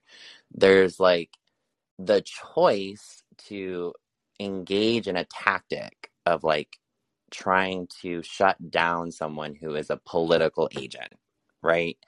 And that is a from my perspective a legitimate political tactic right? Like i think that we have the right to engage in protest activity that can disrupt and challenge people who are really out here trying to create movements and or a larger political project um, to uh, encourage right-wing extremism and beyond. So I, I i i think that is a conversation to be had but i think that is also very very different from my perspective than some people feeling i'm not saying there's not a relationship but i do think it is different that people like your your guest who feel inhibited or have felt or have seen other people um, in their class and spoken to other people who feel insecure or self-conscious or like the panopticons behind their brain you know like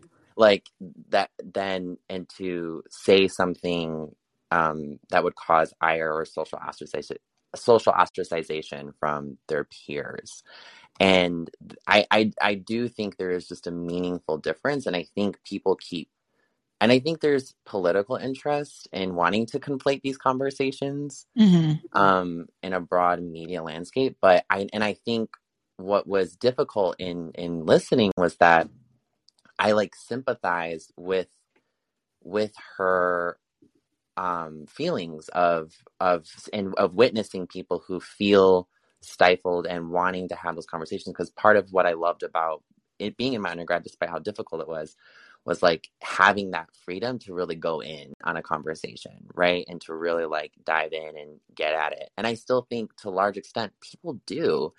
I I I I understand that people might feel like there there's a lot more at stake in terms of their social lives, but like there is I I I don't know of a professor or of an experience of like a professor who has like you know totally like flunked people for saying something that was difficult or you know challenging in their class right? Like i i in the school that i went to um in fact it was like kind of the opposite like a lot of people who probably maybe needed to self-censor more felt like they had like a lot of free rein to really say some off the wall shit without a lot of evidence or logic hmm to their hmm arguments. So um I I just feel like um in these conversations what it was making me think of was besides nostalgia for um a moment in time where we were all like protesting this this person um at my school, but just I do think there is a meaningful difference in the conversations we're trying to have around like whether or not a particular kind of tactic works in all circumstances and whether or not people just feel uncomfortable um, saying something out loud um, and yeah. Yeah, I really like that distinction between trying to, you know, marginalize a political actor who has real power yes. um, or yes. expose them for what they really believe, you know, and, you know, some of these interpersonal disputes ultimately. I am curious, and I, I'm not asking this because I'm like out of like prurient interest or anything, sure. But I'm interested in this idea that like you you raise this example of a person in the student council who said awful things. Oh no, it was And- like it was so bad, Brie. I mean, it was like the most racist, sexist. But I feel stuff. like we need to hear Yeah. it. Like Yeah, yeah, and, and yeah, here's here's here's yeah. why. Like it was the same thing with. Emma. It's like Yeah, I I, it. I like you, and so I want to believe you, and I think you're smart, and you're making good points, and so I'm like nodding along. But a part of me is like, well, this is how cancel culture happens, right? Because I take at word that this person, who I'm never going to meet and know, obviously, but is is racist or bigoted in these ways. right, And right, right, right. let's say that they were a real person. Say it's a celebrity. Say you're here telling me that Kirsten Dunst is a bigot. yeah, And in real life, I'd be like, ooh, really, girl? Like, Yeah. mm, I never liked the way she, you know, was, and you know, the cheerleader movie anyway. Like, I wasn't even rooting for her. I was Team Gabrielle. You know, so like, there, there's a, know, in, in daily conversation, I wouldn't question Yeah. you. I'd be like, mm, and that's, I think that's part of the problem. Like, we Yeah. go by what our friends say, and in our Twitter community, somebody says somebody's a bigot, so we all are like, yeah, uh huh, totally. Well, well, so here, here's so I'll give you, I'll, I'll give you a little bit more, I guess, about the story. So there, so the student though that ascended to the student senate power was also like implicated. He he had like burned like a gay pride flag like Mm. behind this campus, paraded the charred remnants in the dorm room, Mm. had like a gay in the closet at the time gay roommate and um who felt very unsafe and then then the twitter account that this person was using like was used for like the campaign for his campaign at one point to get into office and then the comments were like explicitly about like racial minorities and Mm. groups and stuff and so i i yeah I would i totally get what you're saying the evidence absolutely matters and trust me when we were organizing we had printed the receipts honey we were like Okay, okay. So this is this, is great. it. This is great. Okay, so let's ask this question because the, another Yeah. question that's been put on the table is what does it mean to be canceled and what are we advocating for? For so sure, in this sure. instance, I presume that this person ran some kind of election to get in this position.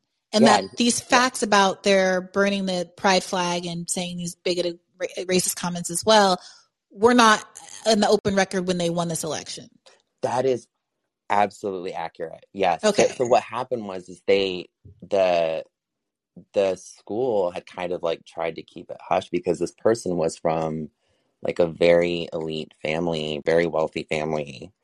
Um and a lot of students like were like you know basically like there needs to be some disciplinary action that knew of what was happening knew of what, knew what was going on and had more intimate knowledge of like who the person was but it was a small enough school Brie, where like people found out very quickly Mhm. very very quickly i mean like two, when you have 2000 people at your school like people are Mm. out Okay, so So- my follow up question is Was there any kind of like honor code already in the school charter about student behavior and what was acceptable? Yes, yes, yes, there was, and to some extent. So there wasn't about like specific hate speech or anything language like that, but there was an honor code, um, and which is what so so the incident around the gay pride flag happened like before they before they ran then they ran and got accepted and then these tweets came out right so the group that i was organizing with we were responding to the tweets. And Mhm. um they uh so that we used that. We were using that and to basically say like this behavior is not representative of like and is unbecoming etc right? Like we like use that honor code as a way to kind of like target this individual. And you know like again like i like students senate in the great grand scheme of things you know on hindsight we can like have a conversation about that you know in terms of whether or not it was worth it but what you were saying around like you were doing a lot of work when you were responding to this like national um this these emails that got out about this person in your in law school right like Mhm. and and how taxing that was because there Mhm. was no there was no institutional accountability Mhm. and people were right. So and then all of a sudden I, that piece just like resonated deeply with me in terms of like a lot of times in these circumstances too people are trying to figure out how to deal with their with with very limited resources by the way in terms of Mm-hmm. energy time right to like deal with these problems. And they're not the most ele- in the not most elegant way right? I think one of the things that i can recall that happened too was you know this individual like they it was it wasn't like they, they it wasn't like they were just like oh there and keeping quiet like they were on student senate like trying to take money away from all these other underrepresented organizations and groups to try to consult like he was like actively part of like trying to diminish like some of the progress that students had made Did, did this person have enough allies? Because I presume there's, you know, he's not, or they're not like unilaterally, you know, able to affect student policy. Do they have enough allies on the board to Yes. be able to do those things? Yes, that's the problem. And part of it was because, part of it was because there were a lot of like moderate kind of people who were like, oh, he's a good guy. He just has like these like, you know, difference of opinion kind of things. It was like that kind of attitude towards this person. And it was, it, now, did everyone like him as a person? No. Like, there were still a group of people who did not like him, but there were a lot of people who were like, kind of not who who it was i mean student sense so a lot of it was like performative anyway but like there were just a bunch of people who were um not taking his perspective and his agenda seriously you know and yeah So this is what I'm struggling with now because as a human who agrees with you substantively, I want to I want to say if I'm the dean, you know, screw this guy, you're kicked off the council, you know, you're violating our school charter, yada yada yada.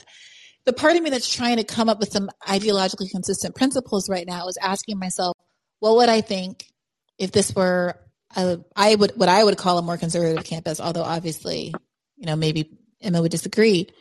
UVA or something, Ole Mhm. Miss, whatever. right right right and someone on the student council had burned an American flag in a protest. Right. I am in no way saying that's equivalent. totally But totally like, what do we like? No, totally. I listen, I am not here to like fully defend everything and every point principle of what I did. You know, like I definitely um think that there were flaws in some of the things that we did and some of the arguments that we were making and kind of our overstated reactions. I think part of it was the context at the time was there were all these like gay suicides that happened as well. Like this was like 20 the between tw- 2008 and 2012 so there was like a moment a year there was a shit ton of gay suicides that happened Mm. across the nation and everyone was being affected by it locally too so i think like th- that that's the thing is that you know hindsight in 2020 i probably would have if my my older self would probably go and say like is this worth it? Is this really worth it in the long run? You know all the time and energy and thinking more you know clearly about like what um what is what is the ultimate goal? And are you are you is it, is it really going to be worth all this time and energy against someone who ultimately isn't doesn't really have that great of power in the great grand scheme of the world. Maybe at the school he has a little bit of power and you're all playing monopoly with it or whatever but like Mm. it's but i i think what my larger point though is like i that experience whether or not it was right or wrong the act of protesting someone around that and like the as a tactic right? We've seen that used with like you mentioned milo yiannopoulos right and how he was being canceled at all of these schools and stuff like that you know and Mhm. um or being shut down and i i have to admit i was when that was happening i was so sympathetic to that not just because of this previous experience or whatever but you know i felt at the time when that was happening was like there was it was so clear it was so clear to me at least that he was part of like a, a organized fascist movement that was surging between like lauren southern from like canada you know like it just seemed like there was this whole political Yeah. thing that was happening you know I mean, and, and there was, but also, so around that time, I started my podcast journey. oh, And my friend Joe and I, who has appeared on Bad Faith, started our podcast, Spody, Someone's Wrong on the Internet. Mhm. And we did an episode on Milo. And I, at the time, my feeling was that the kind of, he was able to get more juice out of claiming he was being canceled than he was Sure. being effectively shut down. sure And ultimately, you know, what ended up hurting him was his like saying these sympathetic things about pedophilia. Mhm. And I think Mhm. that was like, I mean, there was always this uneasy rel- alliance between him and the right with all of the homophobia that exists there. and I, Mhm. it felt to me like this was like a bridge that that was the tipping point for them. Like they could like kind of hold their nose and use them as a token the same way they do Candace Owens and everybody else. Right. But the second, you know, he crossed a line. I mean, as, you know, pedophilia is everybody's line, but like he crossed a, a line that already they kind of probably associated negative stereotypes with him as a gay man and like that they like threw him under the bus immediately. So it wasn't even us that did it. Like it wasn't even the left protesting that did it. Right. It was right. him, his own like sticking his foot in, in his mouth, and also the pre-existing like tenuous relationship between him and that his chosen community.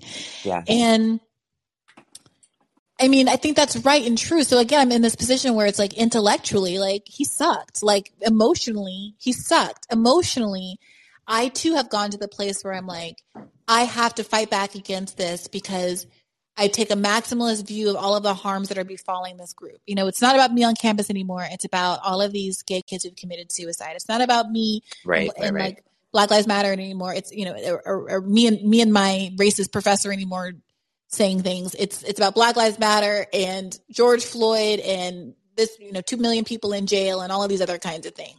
Mhm. And it's not like emotionally incorrect, Right. but I do feel like that I, I have observed people having these arguments and I've seen the silencing effect. Mhm. You know, like I have seen the person I agree with start talking about the huge consequences of systemic racism, and the person I don't agree with kind of get quiet and look a little frustrated that they feel like they can't say, they can't make their point anymore because who's going to argue with institutional racism? In fact, Yeah. even to bring back Talia, there was this moment, you know, that we clipped and stuff where, you know, she asked if I, you know, it implies that I want to hold hands and kiss Nazis on the cheek.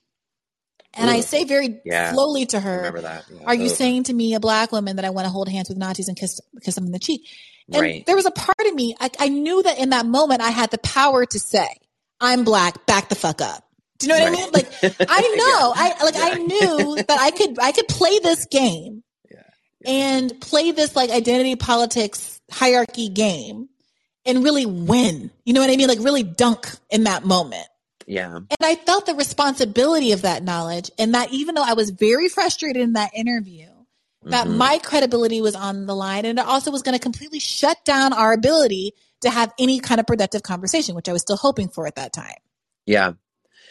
Yeah, I I feel like there is so the I, in the chat I rec there's this book um called Joyful Militancy by um I'm blanking on the author's name, but I put it in the the live chat and I they in that book they really dive in and talk about like some of the toxic culture within specific communities of the left, I mean specifically like anarchist communities. Um, and but in general, you can kind of see it in like just radical leftist spaces in general. But um, they, talk about kind of like this desire and need to take a, a the most militant stance Mhm. against the perceived um, wretched evils of the world and those actors that are you know manifesting it and how that type of posturing trickles into creating a culture of either with us or against us right Mhm, mhm. um, how that impacts people and so I, that book really not to dodge the conversation but I, I i do think that book is really insightful around like balancing that What's it called of like again? um joyful militancy Joyful militancy. yeah yeah it, the the you know the i guess footnotes of it is really just like we it's it's kind of like through practice um we kind of figure out like where those lines are and that we do run risks of like taking militant when we take militant action together and or militant hardline stances we do run that risk of alienating a large chunk of people. Um the the the the thing that comes after is repair like we, there mm-hmm. is there is this practice of needing to figure out and attention to like when these rifts come up when these divides come up around maybe like a small group of people want to take that militant action or want to have that militant stance for whatever reason right? And the majority of people don't, or maybe it's the majority and then a small people group of people don't. Like, what does that repair process look like? And Yeah. yeah, so um, but highly recommend that book. Recommend Thank that. you for that. That this has all been very insightful. I'm gonna look into it. Um, and thank you as always. Likewise, thanks. I'm gonna keep hopping around a little. Um, let's hear from Reverend Edmund uh, Wil- Willa- Willea. Sorry, I just butchered that. I'm sorry. How are you doing, Reverend? Oh, I'm doing well, Briahna. Thanks for having me on. Yeah, of course. What's on your mind tonight? Well, I mean, you know, it's cancel culture. I was before all that. I mean, I was in college from 81 to 85. Mm. I mean, there, we didn't have computers. There was a little bit of that. I mean, certainly around kind of the Israeli Palestinian conflict, there was a lot of controversy and tumult when people came to speak. Mm. Uh, but I mean, I, the only thing I, re- I remember a few things that were kind of odd. I spent my high school years in a Catholic seminary, so I got to Rutgers in '81. And Hmm. I remember sitting in Psychology 101 and the professor going on about how, like, the Catholic Church was responsible for like all the loss of intelligence in the world due to the Dark Ages. I'm like, and I, I was a little bit taken back. I said, well, I think it might have been the fall of the Western Empire and various invasions. And, you know, if you were in Britannia, I'm trying to say it was, you know, pretty collapsing, but, you know, on the Italian peninsula. I guess what shocked me in that moment, and I'm not really picking on him, and I'm not trying to say, well, I was this, I was, I was victimized, but just the failure to have subtlety and nuance Mm. in conversation. hmm Like I, I mean, here I was. I was thinking I was, I was leaving the Catholic seminary. I was going to a, a large university. There was going to be this. The intellectual vistas would be unbound, Mm. and I began to feel, you know, like I'm at the end of like Animal Farm. You know, the humans and the pigs. You can't tell who's who. Mhm. I, I just seemed to encounter this new type of dogmatism that I was running away from. You know, That's and, so and like interesting. Yeah. yeah, it was just kind of, I, it, it sort of stays with me more dispositionally. And I'm not trying, I remember when, I think it was Phil Berrigan came and he was saying, you know, he was talking about the end of World War II and Hiroshima and Nagasaki. And I, you know, I just tried to suggest, you know, I don't know what I would have done. I mean, Truman, it's not clear he knew the Japanese were going to surrender. It's not clear that, you know, I, just tried to once again say, hey, you know, this may have to be unpacked with more historical nuance. Briahna, after that, I was branded the right wing guy on campus. Like, I'm like, what? You know, I just, and you know, maybe I didn't handle it well in my communication, but I was just trying to say, look, you know, there's, let, let's talk about this. And that, Yeah, that's no so funny listened. to me because I had the I kind of had the opposite example where I had a con law professor who was basically basically made your your point, uh, which a guy who I considered to be a liberal. I, I think he would identify himself as very liberal. Uh, who, when we were talking about Korematsu, basically said, you know, it was it was a reasonable decision. It was an understandable decision given the time. Yeah. And uh, I, I'm- so there's I'm there's many sure. different Okay. there's you know there are objections. So first of all, there was no objection from the class as a whole. I personally objected and talked about it later with like friends. And so I don't want it, this is not really like a cancel culture conversation because like I didn't feel silenced. I just like didn't feel like talking about it in class and raising my hand and like what what am I going to fight about this? Like what am I doing here? And but then I, I was frustrated by it.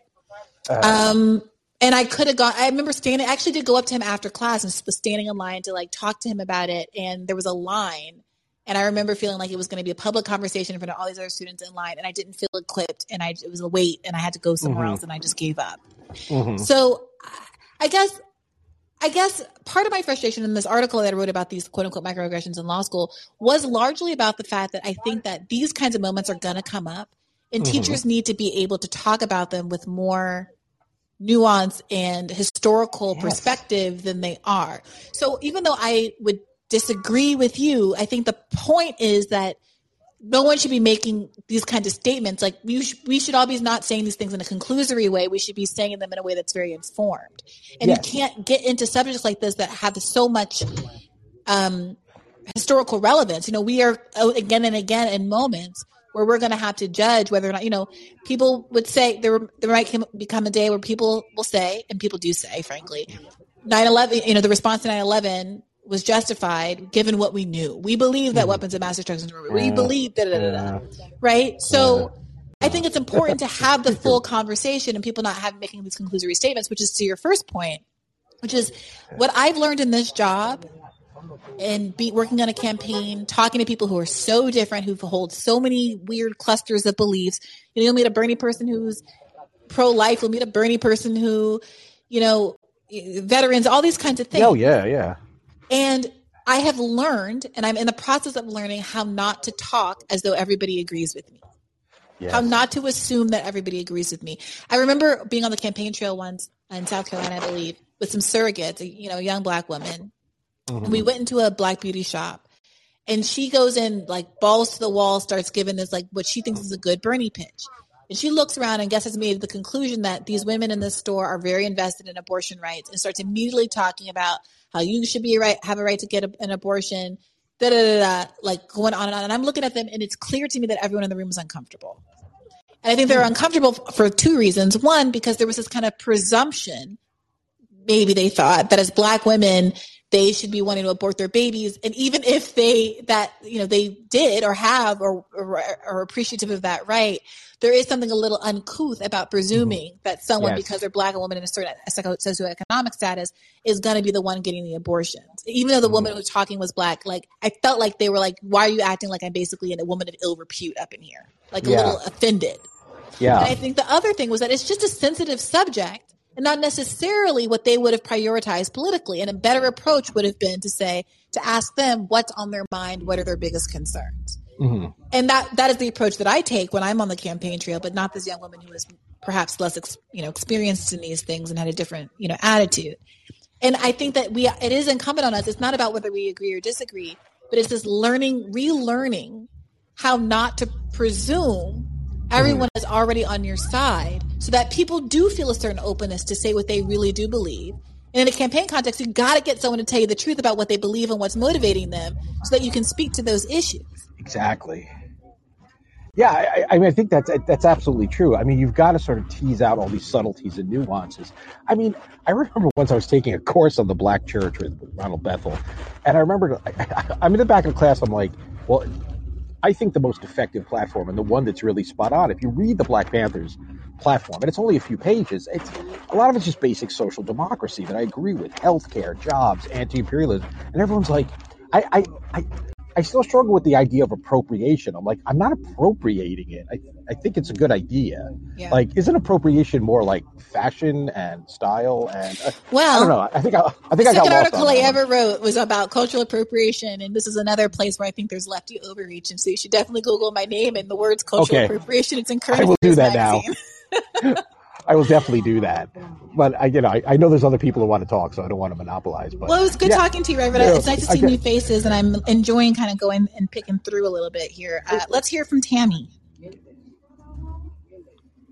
Hello, can you hear me? I can. What's on your mind tonight, Tammy?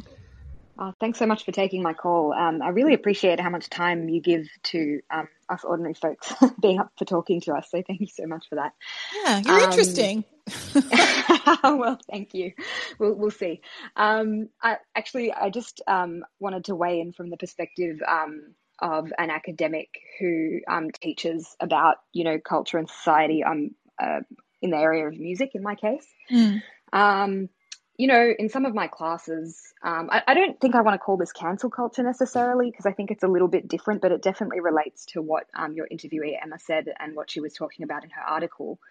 Um, so it's interesting to me, first of all, that identity politics from the US has had um, strong import in other places wholesale, and some of the things about it are actually very specifically US related. So I think it's it's um, sometimes there are some really helpful things about it that we find useful, and sometimes people just say things because they've heard them on Twitter or read them on Twitter and don't fully understand how maybe that isn't the best framework for us to understand what goes on here.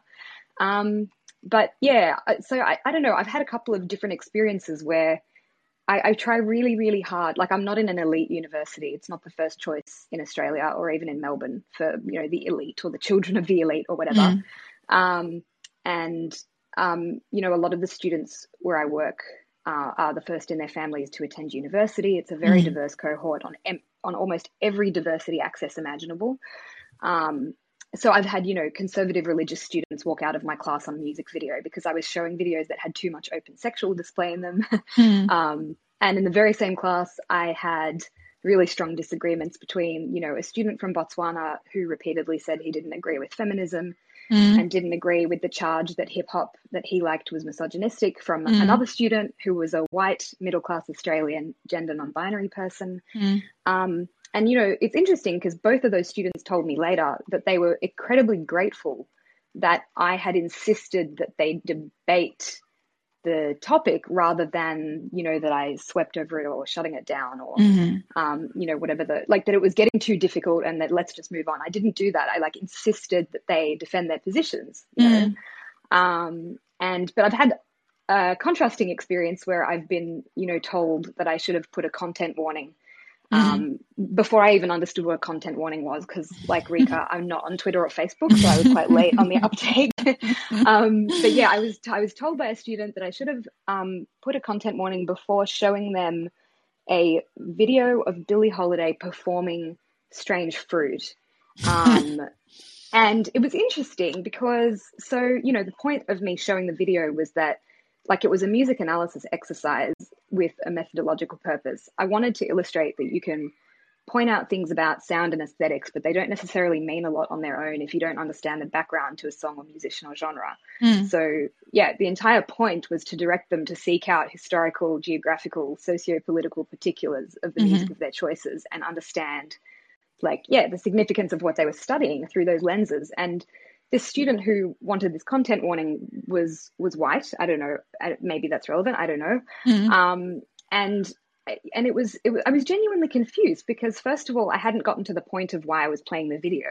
Mm. like had they waited they would have seen that i was not showing the video in order to promote historical atrocities against black people in the us you know? Wait, that was the Um, argument? That by playing a song critical of lynching, they were you were promoting lynching.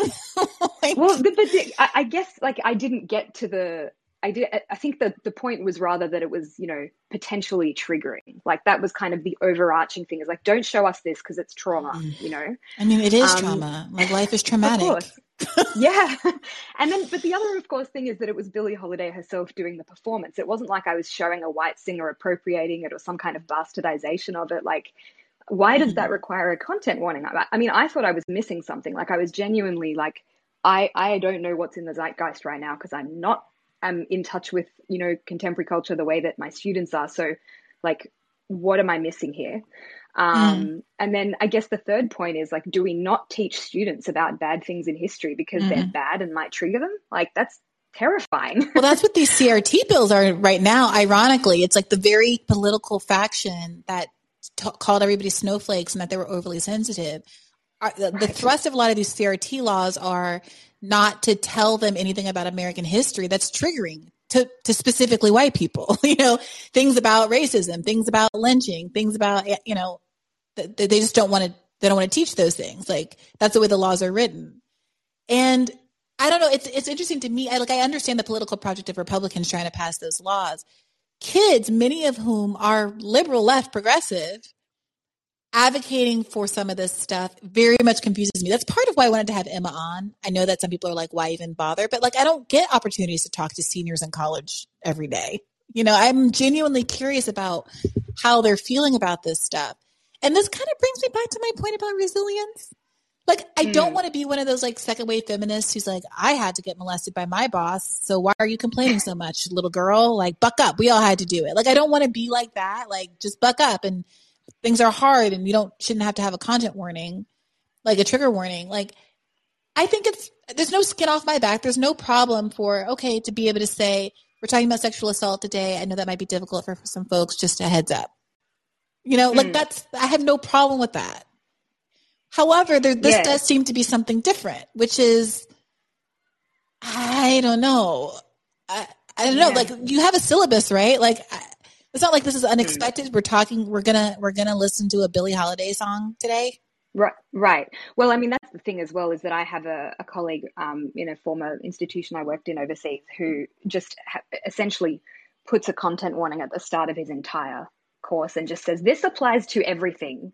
Right. like FYI, there might be some things in here that won't be pleasant, right? Or, or that whatever, like um, are, are potentially challenging to you know to face, whatever it might be. Mm. Um, and yeah, but like I mean, as an academic based in the humanities and arts and social sciences, I now self censor, and I'm I'm the reason I'm fearful is because our students are, you know, with the neoliberal university seen as paying customers. And Mm. if that particular paying customer, before even knowing what the point of me playing that video was, left the class early and went and told university management that there's a racist teacher they'd like to complain about, um, it's their word against mine. And there's plenty of evidence in the way that my institution treats its academic staff that, Mm. you know, student customers are um, always or, you know, at least mostly right. Yeah. Um, so so it's it's scary to me on on that level, and um, you know I, I'm also a very fortunate person to have uh, like a permanent contract, and I'm in a position where I can say things and probably not lose my job immediately. Mhm. Um, but there are lots and lots of uh, casualized staff, teaching staff, who would be just would never put themselves on the line because they're so afraid of just not getting a job next semester, you know, and that's Yeah. not good either. And that was supposed to be the whole point of tenure was that in these academic institutions, you want your professors to be super free to say all the things. Mm. Um, well, for one, I So just want to say you. that you sound like a very good, you sound like a very good professor. Oh, well, I look, I try. like it's, it sounds like your students are very lucky to have you. The, the, this, this issue of young people and obviously some old people too, feeling like the fact of their discomfort should be a reason not to discuss something. Like the point of a trigger warning should be to be able to steel yourself against what's coming, to maybe not come to class that day if it's if it's that serious for you, but not to stop the lesson from going forward. You know, I, I remember like I'm, I'm so conflicted about this because I don't know if it just changed a lot as a person or if it's circumstantially difficult, uh, circumstantially different, different. But I remember in law school in particular feeling so overwhelmed by the cumulative BS that I felt I had to experience in class. You know, if you had asked me in 2011, I would have been like, oh, it was all nonstop microaggressions and I'm very put upon. Like I was very frustrated. And I wrote this article. I, I thought about actually posting this paper to Patreon because it, it really detail in detail catalogs all of this stuff in the in a level of specificity that I really wanted from um, Emma and didn't get. So I can I can I can like back up the things that happened. But if you were to ask me now or then what I wanted to go down, like how I wanted it to go down differently, it's not that I didn't want to be there or I didn't want to be in class. It's that I wanted, I guess, I wanted the professors to make space for the obvious tension that was in the room so often and to provide more historical context that didn't make it seem like, I don't know, like everything was so sensitive. You know, it's law. Everything is just, I remember being in criminal law and we, we had a, um, we were talking about a case, we were talking about provocation and the idea that like if you did or said something that incited an emotional reaction and then that person caused you harm, then the charges would be mitigated by the fact that you provoked them. So you're not innocent, but like if you, the, the prototypical example is if you come home and a guy is sleeping with your wife, it's always a guy sleeping with your wife. um, and you, there's a knife on the counter and you take it and you lunge at him and you end up killing him, then you might get a lower you know, it might you might not be charged with like first degree murder. It might be a, a, a lower charge because because of provocation. And one of the art, one of the cases that we read was about a guy, a black guy. I think he was a sailor or something, who went into a bar the night that MLK had been assassinated, and there was some white guys there that were like, "Inward, inward, MLK deserved it." Blah blah blah. Tensions were high, and he they ended up getting a bar fight, and one of the white guys dies and the the the the court said that that didn't count as provocation. You know, someone fucking your wife in the eyes of the law, which is deeply biased and stupid, is real is a real reason to get mad. Antagonizing a black man and calling him the N word the night Martin Luther King is assassinated is not provocation. Okay, so we kind of like breeze through this, and in, in law school, you're kind of just learning. You're like in, internalizing the rules because you're going to have to apply them down the line. And there's no real, there was no real space in the conversation to talk about like how subjective the law is, how this is an example of how our legal system is so biased toward the hegemonic view of society and human beings and all of these things. And it wasn't a big deal. I didn't go home and cry about it. I didn't like write a letter to the dean saying that Professor so and so needs to be canceled. Like I actually really liked Professor so and so. It wasn't even like a personal issue. But I do remember a million and one little instances like that through law school. And I feel like my experience just would have been better. And all of our cumulative educational experiences would have been better if there had just been that space for those conversations in the classroom. And I don't, I don't, I, I am torn because I don't want to validate a kind of a cancellation impulse. At the same time, there are things that are coming up when Emma talks that resonate with me from the left, you know? Hmm. Yeah, well, I mean, some of the things that I do is I, I try to um, play a kind of moderating role myself. Like, I see that as part of my role. I'm not saying like um, you know, I, I, try not to police people's language and stuff, but I do moderate the conversation. Mm-hmm. So I, I'm, you know, I'm very upfront about, you know, well, we, we, we want to have these open conversations, but we don't really want them to get personal or inflammatory. Mm-hmm. We don't, um, you know, we, we want to remember that the people who we're talking to might have something in their life that could make their perspective legitimately different from ours and mm. potentially like we need to remain open to that and that we don't know all the perspectives yeah. um like i try and you know do everything i can to make it um you know for one of a better phrase a safe space for everyone to actually yeah. do that without feeling threatened or like oppressed or you know um but i know i completely recognize what you're saying it is it, it's it's really difficult um, and like you said earlier, like the lines are drawn in all sorts of arbitrary places depending on what people believe is too much free speech or whatever it might yeah. be. Yeah. I mean, mm. part part of it is also that I felt like I was willing to say stuff, especially by the end of law school. I had gotten my confidence up, but sometimes mm. it was like I don't always want it. It felt like a responsibility that I didn't feel like I had necessarily signed up for. So, in the anecdote yeah. I told in the in the podcast about the guy who was arguing that people should move in next you know, people who move in next door should get, um, sorry, if, if there's some housing policy that integration policy that has black people moving next to you and your housing value declines as a consequence of, you know, racism, that white people should be compensated for it. You know, what I might have liked to have happened, it's like, he's allowed to say that. It's fine. I'm not going to turn into dust. But the I wish the professor and not me. I wish the professor had been equipped to say to ask some questions like, okay, well, what kind of restoration should be made to all the black people whose housing values are declined and have always been low because they themselves, black people, live in that house? You know, that's not yeah. an opinion. That's like that's like applying his principle consistently in a legal context. Hmm. But that yeah, that like that kind of pushback never had like that that the teacher was very nice. She's a liberal. She's teaching poverty law for Christ's sakes. You know, she was mm-hmm. lovely.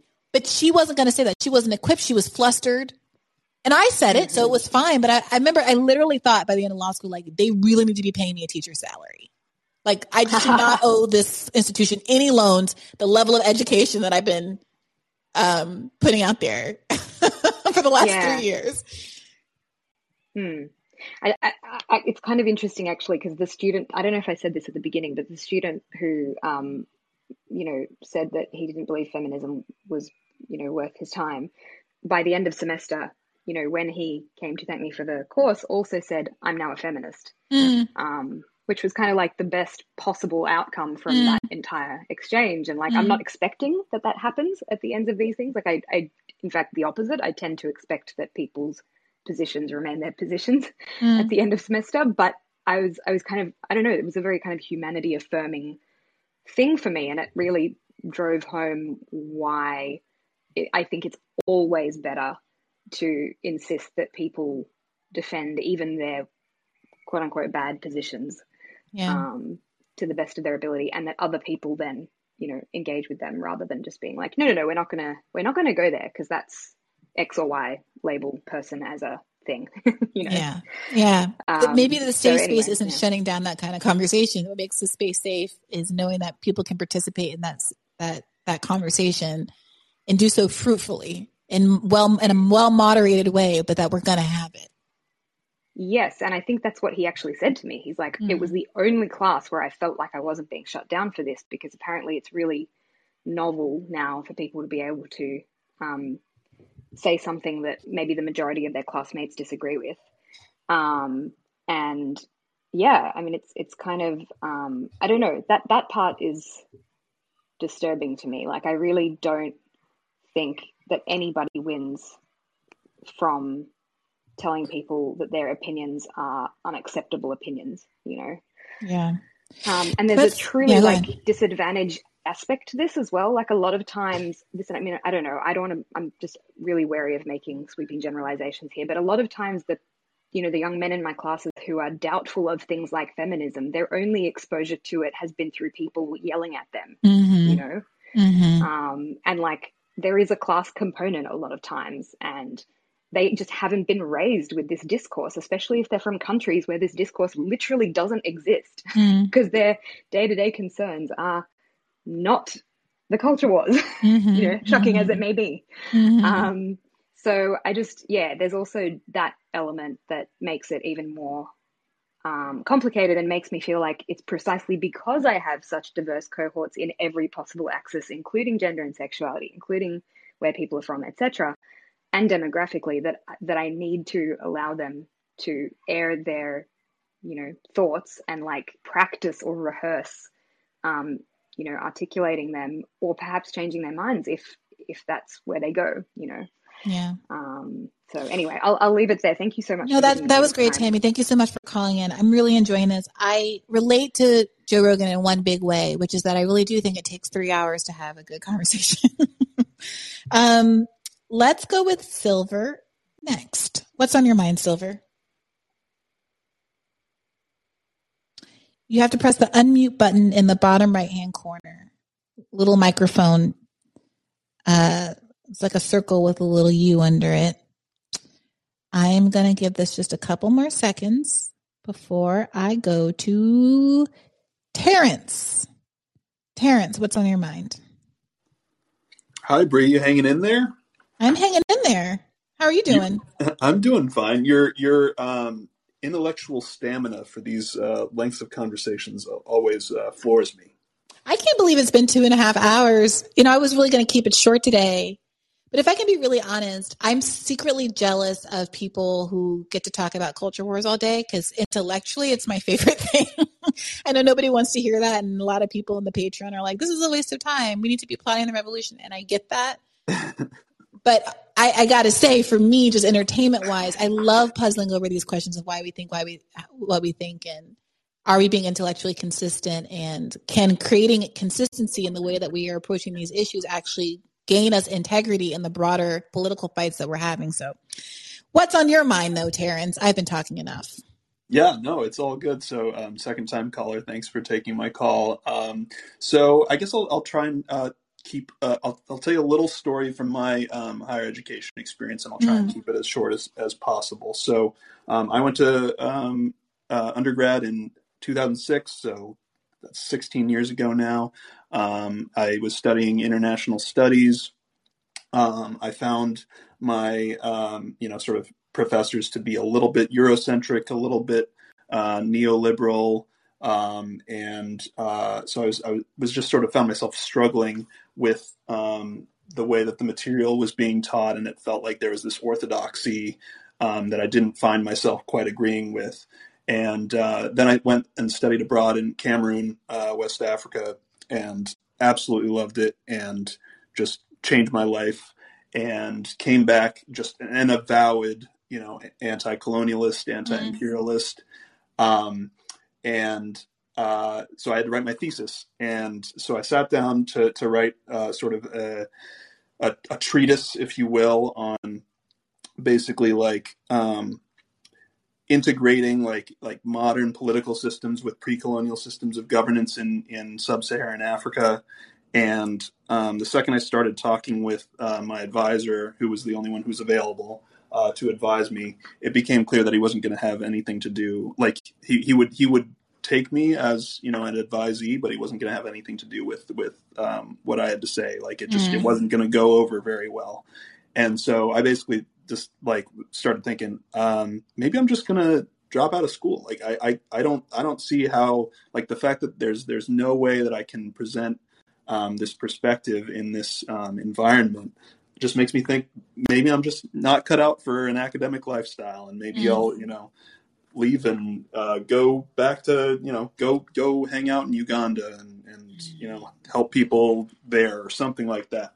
Um, and basically, my my theories were proven correct. You know, I was I was on track to be uh, summa cum laude, but uh, you know, basically that was dashed by turning in this paper. Um, and so, uh, I guess long story short, I left acad- academia for a little while, and then my career kind of drew me back in, and I went um, back to school uh, in linguistics um, uh, for two years. I actually did it in a year and a half because I wanted to, you know, basically be able to afford it, and so I could do it um, in a more accelerated way. And so I came to to my advisor for that uh, with with a new kind of um, uh, project and uh, one that sort of bucked the orthodoxy because that was what I was interested in. And um, he basically said, like, we we can't we can't do this um, this topic. You need to you need to find something else. This is this, this is too off the wall. Mhm. And um, basically, I, I came away just I, I'd run through um, my time there and hadn't figured out a new topic. And they basically told me like, okay, in order to finish this, you actually have to pay us more money, even though you've you know um, paid everything for um, your course of study um, in order to be able to finish your thesis and and and finish your degree. And I basically I just dropped out.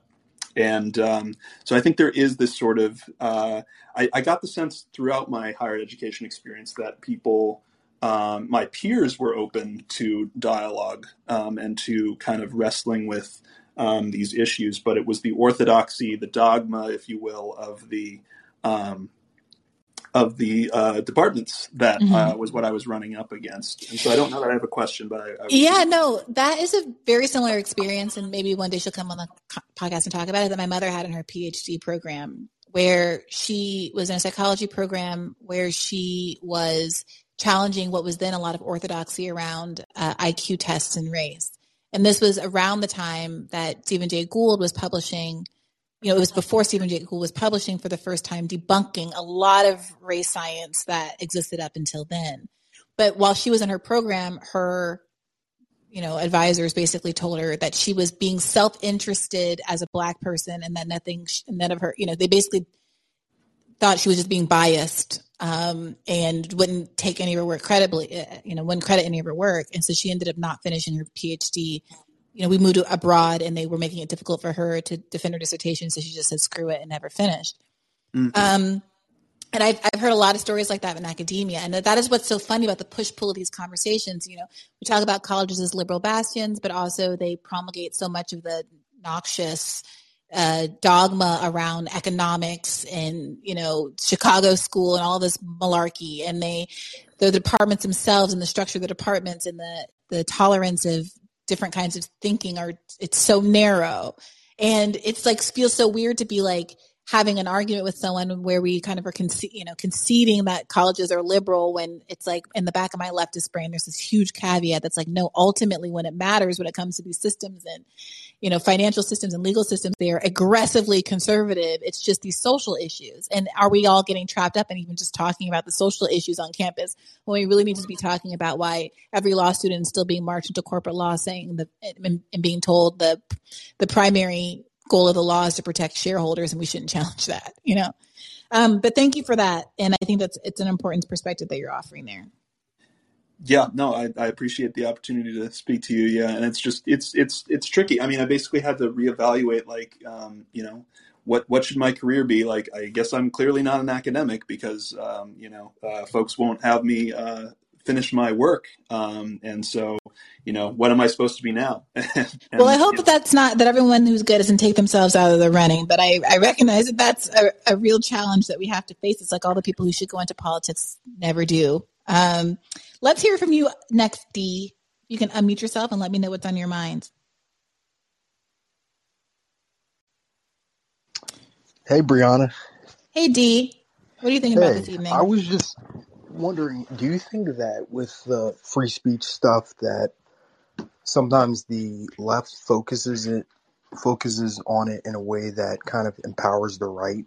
Because I've just noticed that even in the criticisms of the kind of illiberal college campus that there's not the same level of ire towards like these draconian anti-CRT bills. Not from you, but I'm just saying from people in general.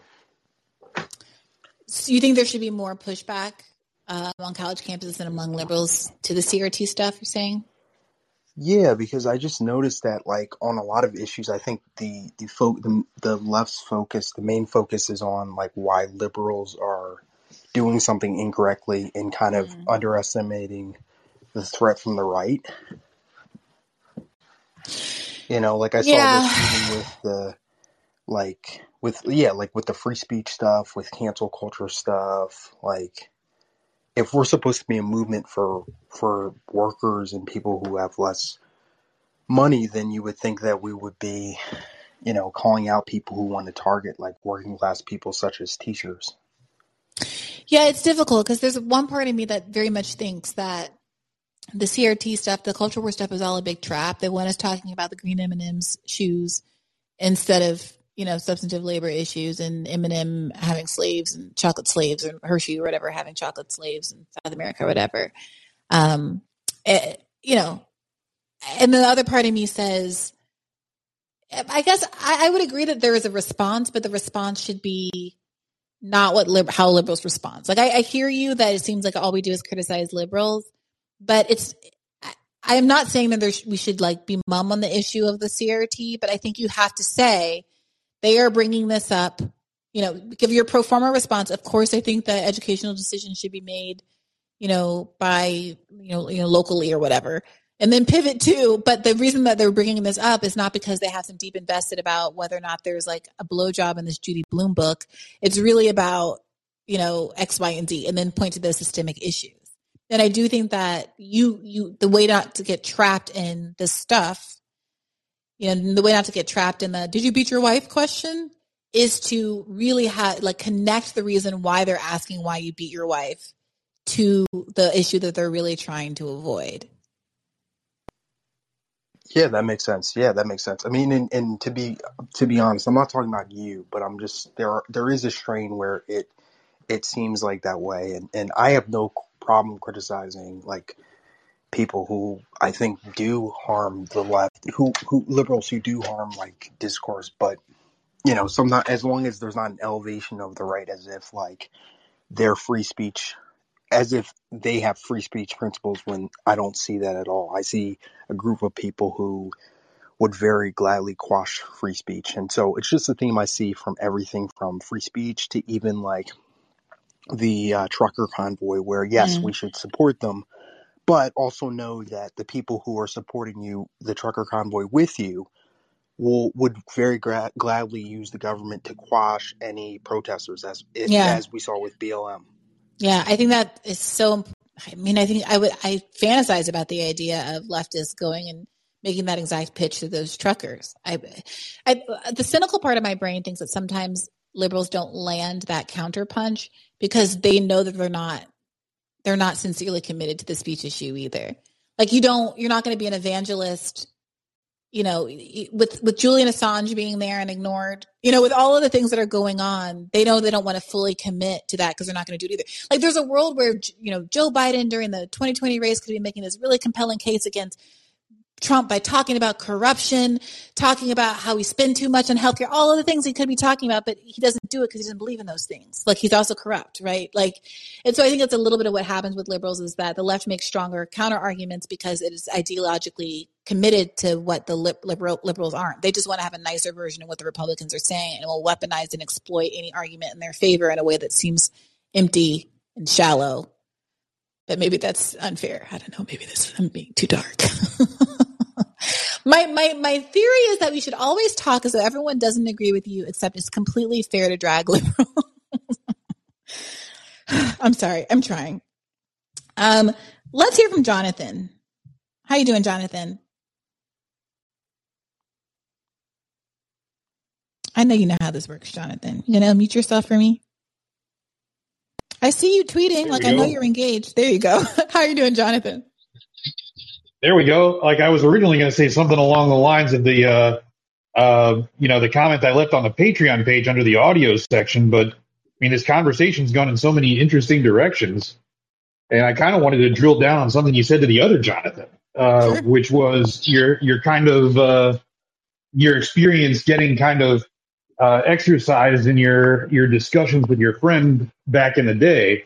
Uh, you know, your more conservative friend. hmm And, you know, it's, uh, there's a lot that's been said about, you know, the, uh, psychology of being ostracized, but not a, not a whole lot in this discussion about the psychology of the ostracizers. Mm. And that's important too. And when people are experiencing this, it's experiencing this kind of strong cascade of emotions, it crowds out their, their ability for cognition. I think people are seeing that same kind of, uh, you know, that same kind of thing when they're arguing with family members at Thanksgiving. Uh, you know, the same kind of psychology also applies to people in, uh, you know, that are strongly religious that feel like somebody has blasphemed. Uh, you know, the same kind of strong autonomic arousal and, uh, you know, powerful emotions like that crowd out people's ability to think clearly. Uh, it can be very intoxicating and it can be very contagious. And, you know, I do think that, um, this kind of, uh, endorphin rush that comes from, um, you know, ostracizing the transgressor, um, is, you know, is very much present in, uh, a lot of these, uh, these kinds of situations you've been discussing. So it's like you said in the podcast, there is a there there. Mm. Uh, I think that's what we're sensing, and I think that's you know when you see these kinds of situations arising where they you have these kind of um, unreasonable mobs that seem so similar to the mobs you see on on Twitter when they come for you when you say something they consider wrong, and their criticisms are not reasonable. They seem completely, um, you know, blindly, um, you know, just uh, you know beyond reason um, that's a thing, and it can happen to even completely rational people in other circumstances. And you know, it's it's not real easy to pinpoint where it's coming from or why it seems to be uh, more prevalent on you know in college campuses these days. But I think you know part of the reason for that is it's coming from multiple directions and, and forces converging. So you know the things Catherine Liu said were correct. The things that that uh, you know the the young lady on the podcast said, they're there. It's it's just difficult to see what direction they're all coming from and what's what's causing it.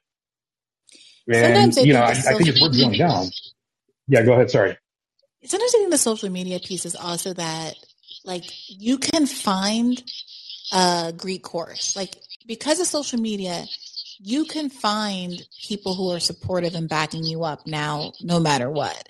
So it's like simultaneously people feeling perhaps that extra confidence to say their piece because they've got supporters.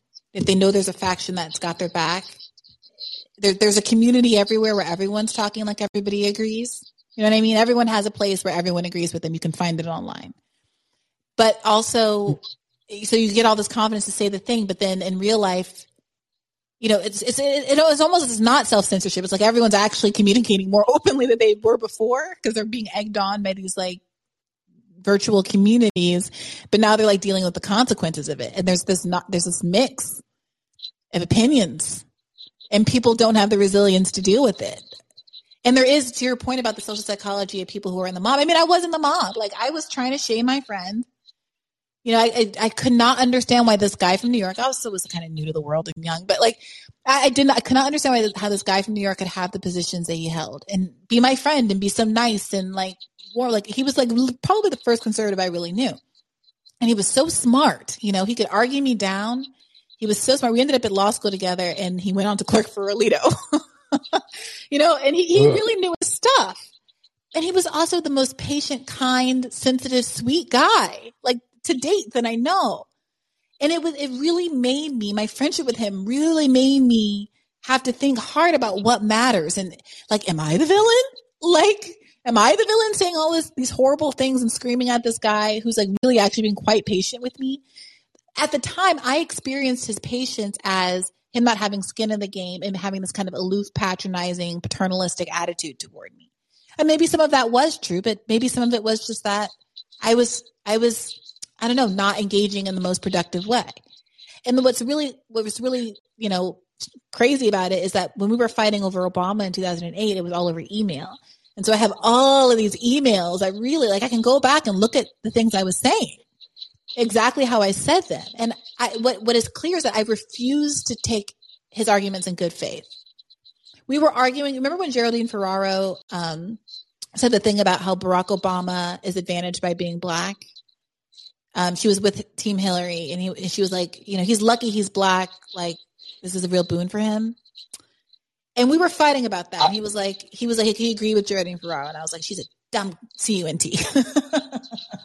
um, and now I look back and I, I, understand the point that Will was making. That at the same point, we kind of make a lot about identity politics now. Is there's an extent to which, even though racism is real and there are a lot of people who don't like Obama because he's black, there, he is shielded from certain kinds of critiques because he is black, and that it's a mixed bag. Um, and I still don't agree with what he was saying because you know the same goes for Hillary and being a woman, and there's personality and there's ability and there's other things that are in the picture, but you know, I, I, I, refuse to believe, like I was, my responses to my friend were kind of predicated on the idea that he did not understand racism or was not acknowledging the relevance or extent of racism and that Obama was the victim of racism also. And that the turban stuff and all of the Somali garb and all of the things were also racism. And I was, I, my, my arguments were not nuanced and they were also un, like my, my rigidity made me unable to hear my friend. I know I know that feeling well because I come from a family full of Republicans. Mm. Um, in fact, I'm the only like they all call me the commie. Uh, I actually found out, much to my delight, uh, three days communist. ago.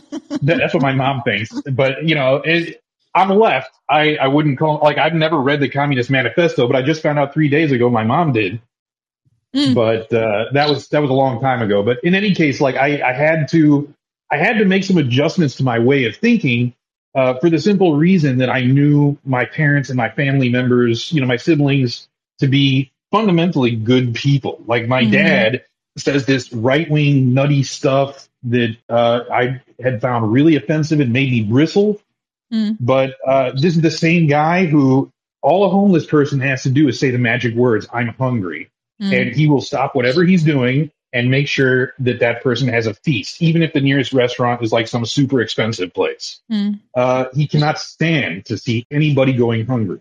Mm. Uh, like this is a like this is a genuinely good person. He's a doctor. His patients love him, mm. and you know he's he's just a like he is a good guy. He just there seems to be such a disconnect, and that's one of the things that kind of drove me to start, um, you know, studying up on the psychology to figure out how where that contradiction comes from.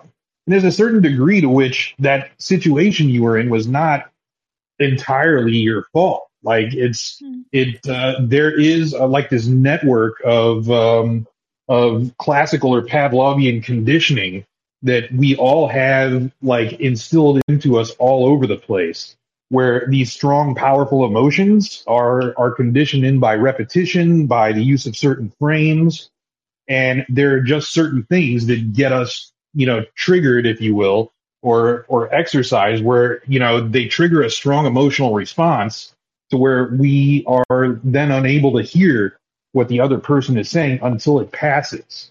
Mm-hmm. And you even see that mentioned in like the in the cult deprogramming literature. I guess they call themselves exit counselors now. Mm. But uh, you know, they essentially say you know, you have to avoid stepping on these kind of verbal landmines, and that's why they say it's important to study up on the on the cult's theology before you try to approach this. Because if you mm-hmm. step on one of those landmines, there's nothing to do until you know you wait for that whole like autonomic arousal situation to pass, to wait for that emotion to uh, drain out of them. Although yeah, I've, I've seen some indications that's not entirely the case. Will, yeah, I mean, sorry, my uh, to be clear, my friend, he was not perfect either. I'm not saying he was entirely right in these in, in these no, debates and the points he was making.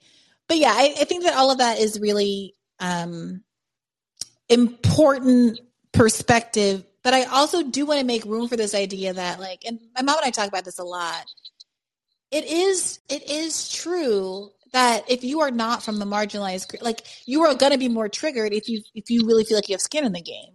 And there is something that sometimes feels unfair about you know you, i know you've been arguing with someone you argued probably with a partner or something in your life and you're really upset about something and they're like well just calm down stop yelling. And it's like, you know, it's like you don't care because you're an idiot who doesn't get why this is wrong. you know? oh yes, all the I'm time. yelling all because the this, time. this the issue merits my it merits me being emotional. Like we're talking about life or death stuff. We're talking about healthcare. We're talking about you know what I mean. And I am not entirely sure where I land on you know the goodness or badness of this. I I believe that it's not. It is often not productive. Um, Yes. Sometimes it is productive. Sometimes Nina Turner is on the stage and vying against the pharmaceutical industry, and it so stirs your soul and makes you donate, and like that, the job gets done. You know. Yeah, that's the contagion part of it. That act that absolutely is a thing. But you know, there's a time and a place where it's more productive than others, and you know, sometimes you it it uh, it helps. Firstly, not to uh, you know blame yourself if sometimes you you uh, step on one of your own landmines by surprise, uh, because you, you're right. Sometimes there is uh, you know perfectly good reason to be you know a little exercise, but uh, on the other hand, sometimes if you're trying to be productive, like you were in your job, and you were very good at uh, you know maintaining uh, a very strict discipline on yourself, like people were horrible to you, and you always stayed calm, you always stayed dignified, you always kept an even tone of voice. Sometimes, and most, you know most that, of the time, I, not always. but I mean, when it when it counted, you did, and like that, like that was an impressive level of self discipline. If you're trying to be productive in that way and actually persuade people, um, yeah, it you know it's because I think a lot of people in these kind of Twitter situations, like uh, when they're going back and forth, are basically stepping on each other's landmines, and you know there's nothing good that's going to come of that. Yeah. Yeah, I think that that point about landmines is really a good one. And also your point about your dad being a good person.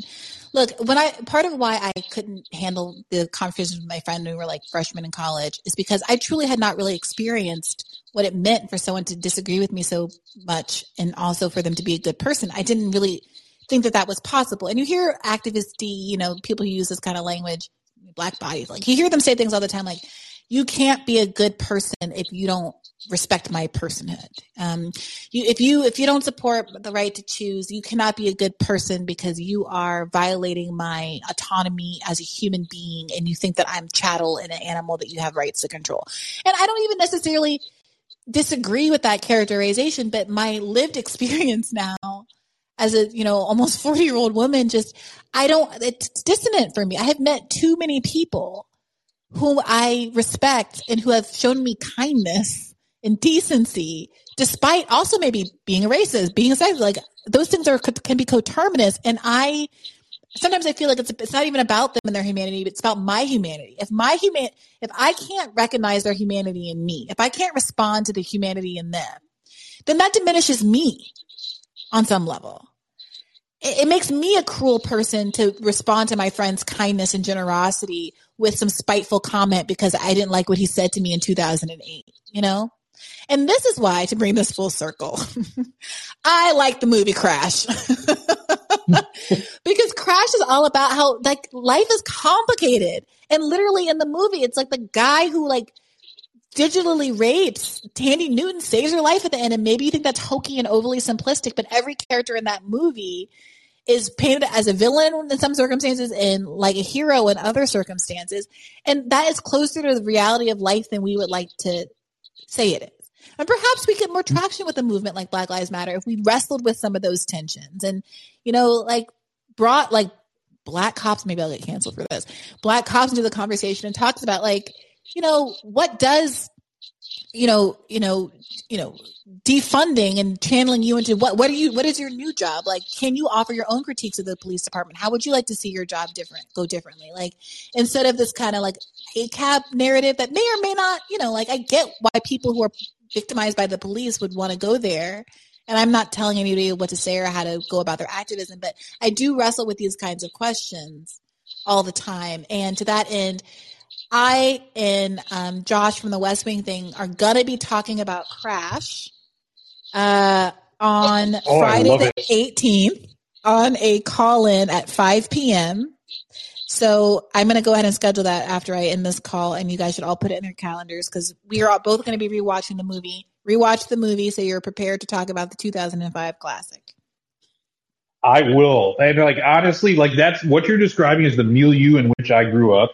And that's a big part of why your approach resonates so much with me. Mm. Because that complexity is very real. That duality is very real. And, you know, the most important thing is when you have these kinds of disagreements, like you were saying earlier, to have a good faith conversation about it and actually listen and exchange and, you know, keep that even keel. And sometimes you can reach a real understanding even if you don't reach an agreement.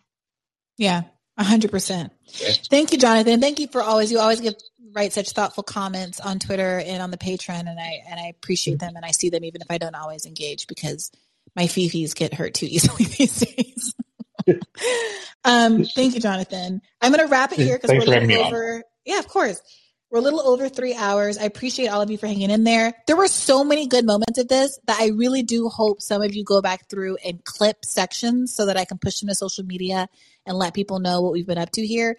As a reminder, when you clip the segment, you can download it and it will become an audiogram, like a red video that will transcribe the text at the bottom that you can play, which is going to be much more likely, you know, it gets people to click on it more than just like the link. You can, you know, obviously just push the link to social, but if you download it to your phone, you can then post the like video of the conversation clip. So I recommend people do that. But if you just clip it, I will do that. You don't need to like do that for my sake. I appreciate everyone who's been retweeting and sharing this as we've been talking today. I've been retweeting your tweets that you're listening to this show. If you want to do that, it also is helpful to editorialize a little and not just do the prompt that fills in. If you say, Hey, Briahna right now is talking about this, or so and so, the speaker just said this and it was really insightful, or summarize or quote somebody, that helps people want to click on it and tune in. And I really think that they should, because honestly, you know, this is one of the best conversations I've ever heard about cancel culture. I'm biased, but I think it was. And it's because of you guys. And I'm so grateful that you have whatever brainworm that I have that makes turning these issues over and over and over again for three hours at nine o'clock, 10, 11 o'clock on a Thursday as appealing as it is for me. So I love you, weirdos. Never change. I forgot to pull up outro music. So let's go with um I've done this before, but it's just so good. Like, who's going to be mad at me using this song again? Um, take care of yourselves. And as always, keep the faith.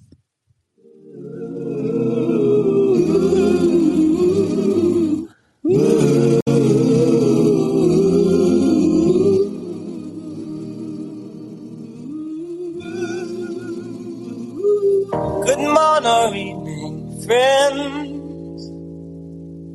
Here's your friendly announcer. I have serious news to pass on to everybody. To interrupt this just to also remind folks that this podcast is now on Spotify too. So if you want to share it with your friends who don't have the app, you can just share the po- Spotify like a normal podcast. All right. to tears and pain. It's that love in need of love today.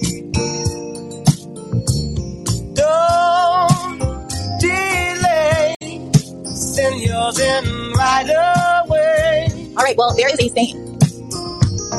Hey, now, waking many hearts.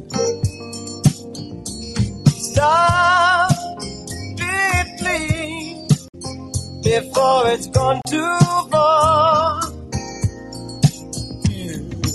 The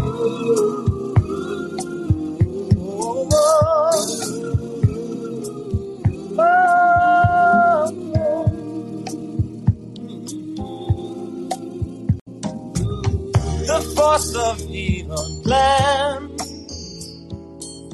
to make you its possession.